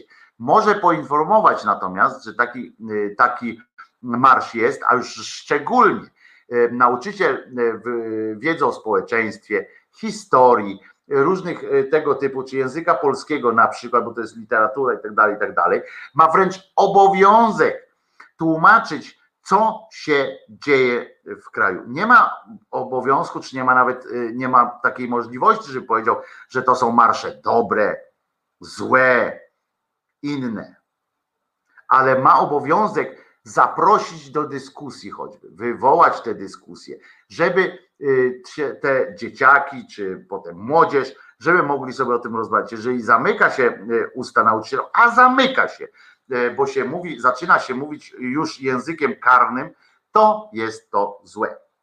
Słuchajcie, mam nadzieję, że nie zanudziłem was dzisiaj. Mało tego, mam taką śmiałą nadzieję, że nie, nie zanudzam was nigdy. Dzisiaj jest dziewiąty odcinek, dziewiąty odcinek, czyli jutro będzie dziesiąty. Taka mała rocznica. Skąd się to wzięło, że akurat dziesiąty jest, jest taki jakiś fantastyczny? No to nie wiem, historyk, co przenosi nauczanie historii na karty historii. Za moich czasów na wosie jeszcze uczyli, że w demokracji procesy, proces, protesty przepraszam, są elementem sprawowania władzy przez obywateli. Coś się chyba w podstawie programowej zmieniło. niestety się zmienia. Natomiast tak, na WOŚ powinno się o tym właśnie mówić, na historii też, o tym, że jednym z niepodważalnych takich praw konstytucyjnych jest prawo do wyrażania swoich opinii, również w szkole, nie przez nauczyciela, który w trakcie lekcji nie powinien tego, tego robić, natomiast uczniowie już mają takie prawo i powinno się im udostępnić taką trybunę, na której powinni to robić. Ja się nazywam Wojtek Krzyżaniak, jestem głosem szczerej, słowiańskiej szydery w waszych sercach, uszach i oczach. Odwrotnie chciałem zrobić, nie udało mi się. I co, kończymy na dzisiaj. Jutro o godzinie dziesiątej witam was tutaj na kanale Głosu.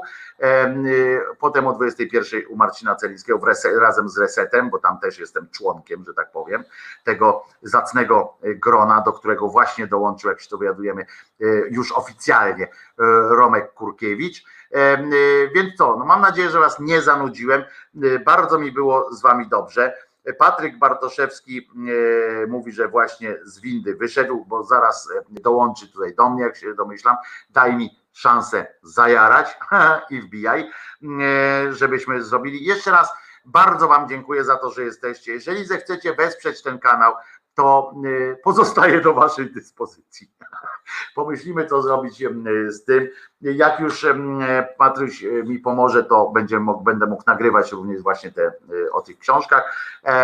Codziennie możecie donować też, jak widzę, właśnie cały czas to działa przez, przez YouTube'a. Zapraszam was na zrzutkę. Niedługo uruchomimy Patronite'a, żebym mógł, to dla mnie będzie o tyle ważny Patronite jest, że będę mógł wiedzieć, na ile mogę liczyć, bo jest tam pewna kwota, będzie w tych progach taka, która będzie po prostu pozwalała na takie bezpieczne życie i robienie bezpośrednich tylko z użyciem mojej gęby i głosu rzeczy, ale mam nadzieję, żeby móc żyć po prostu i nie, nie rozpraszać się na inne działalności, móc myśleć o tym kanale, a A jak będzie coś więcej, to będziemy mówili, jakie potrzeby będziemy rozbudowywali i tak dalej, bez presji. Po prostu was będę prosił o wypłacenie mi pensji, a potem albo zainwestowania w różne, w różne fajne sytuacje w ramach wspólnego budowania różnych projektów po prostu. Takich kolejnych, jak wam coś wpadnie do głowy, to będziemy realizowali. Przypominam też o piosenkach. Przysyłajcie mi piosenki, najlepiej takie, które nie są na YouTube i skażone YouTube'em, żebym mógł je wrzucać tutaj w ramach przerywników fajczanych. No to co? Pamiętajcie, Jezus nie zmartwychwstał, więc nie ma strachu, że was przyjdzie i zacznie straszyć. Bądźcie dobrzy dla siebie, bo on wam, na niego nie liczcie. On za nic nie jest tak, że, że ktoś na was czeka tam i mówi, będzie wam mówił, co macie zrobić, żeby być dobrymi ludźmi. Sami musicie na to wpaść. To jest ta gorsza strona, prawda? Z drugiej strony ja akurat wolę ten model. Także pamiętajcie, Jezus nie zmartwychwstał, to jest dobra nowina, nieście ją i życząc wam udanego piątku, przypominam o dziewiętnastej Radek Gruca na kanale Resetu Obywatelskiego będzie o zwyrolu strasznym w koloradce mówił, ja tam będę słuchał na pewno, a do szydery zapraszam jutro o godzinie dziesiątej. Bardzo was lubię, czekam tu na was jutro. Wojtek Krzyżaniak, głos szczerej słowiańskiej szydery. A Jezus nie zmartwychwstał.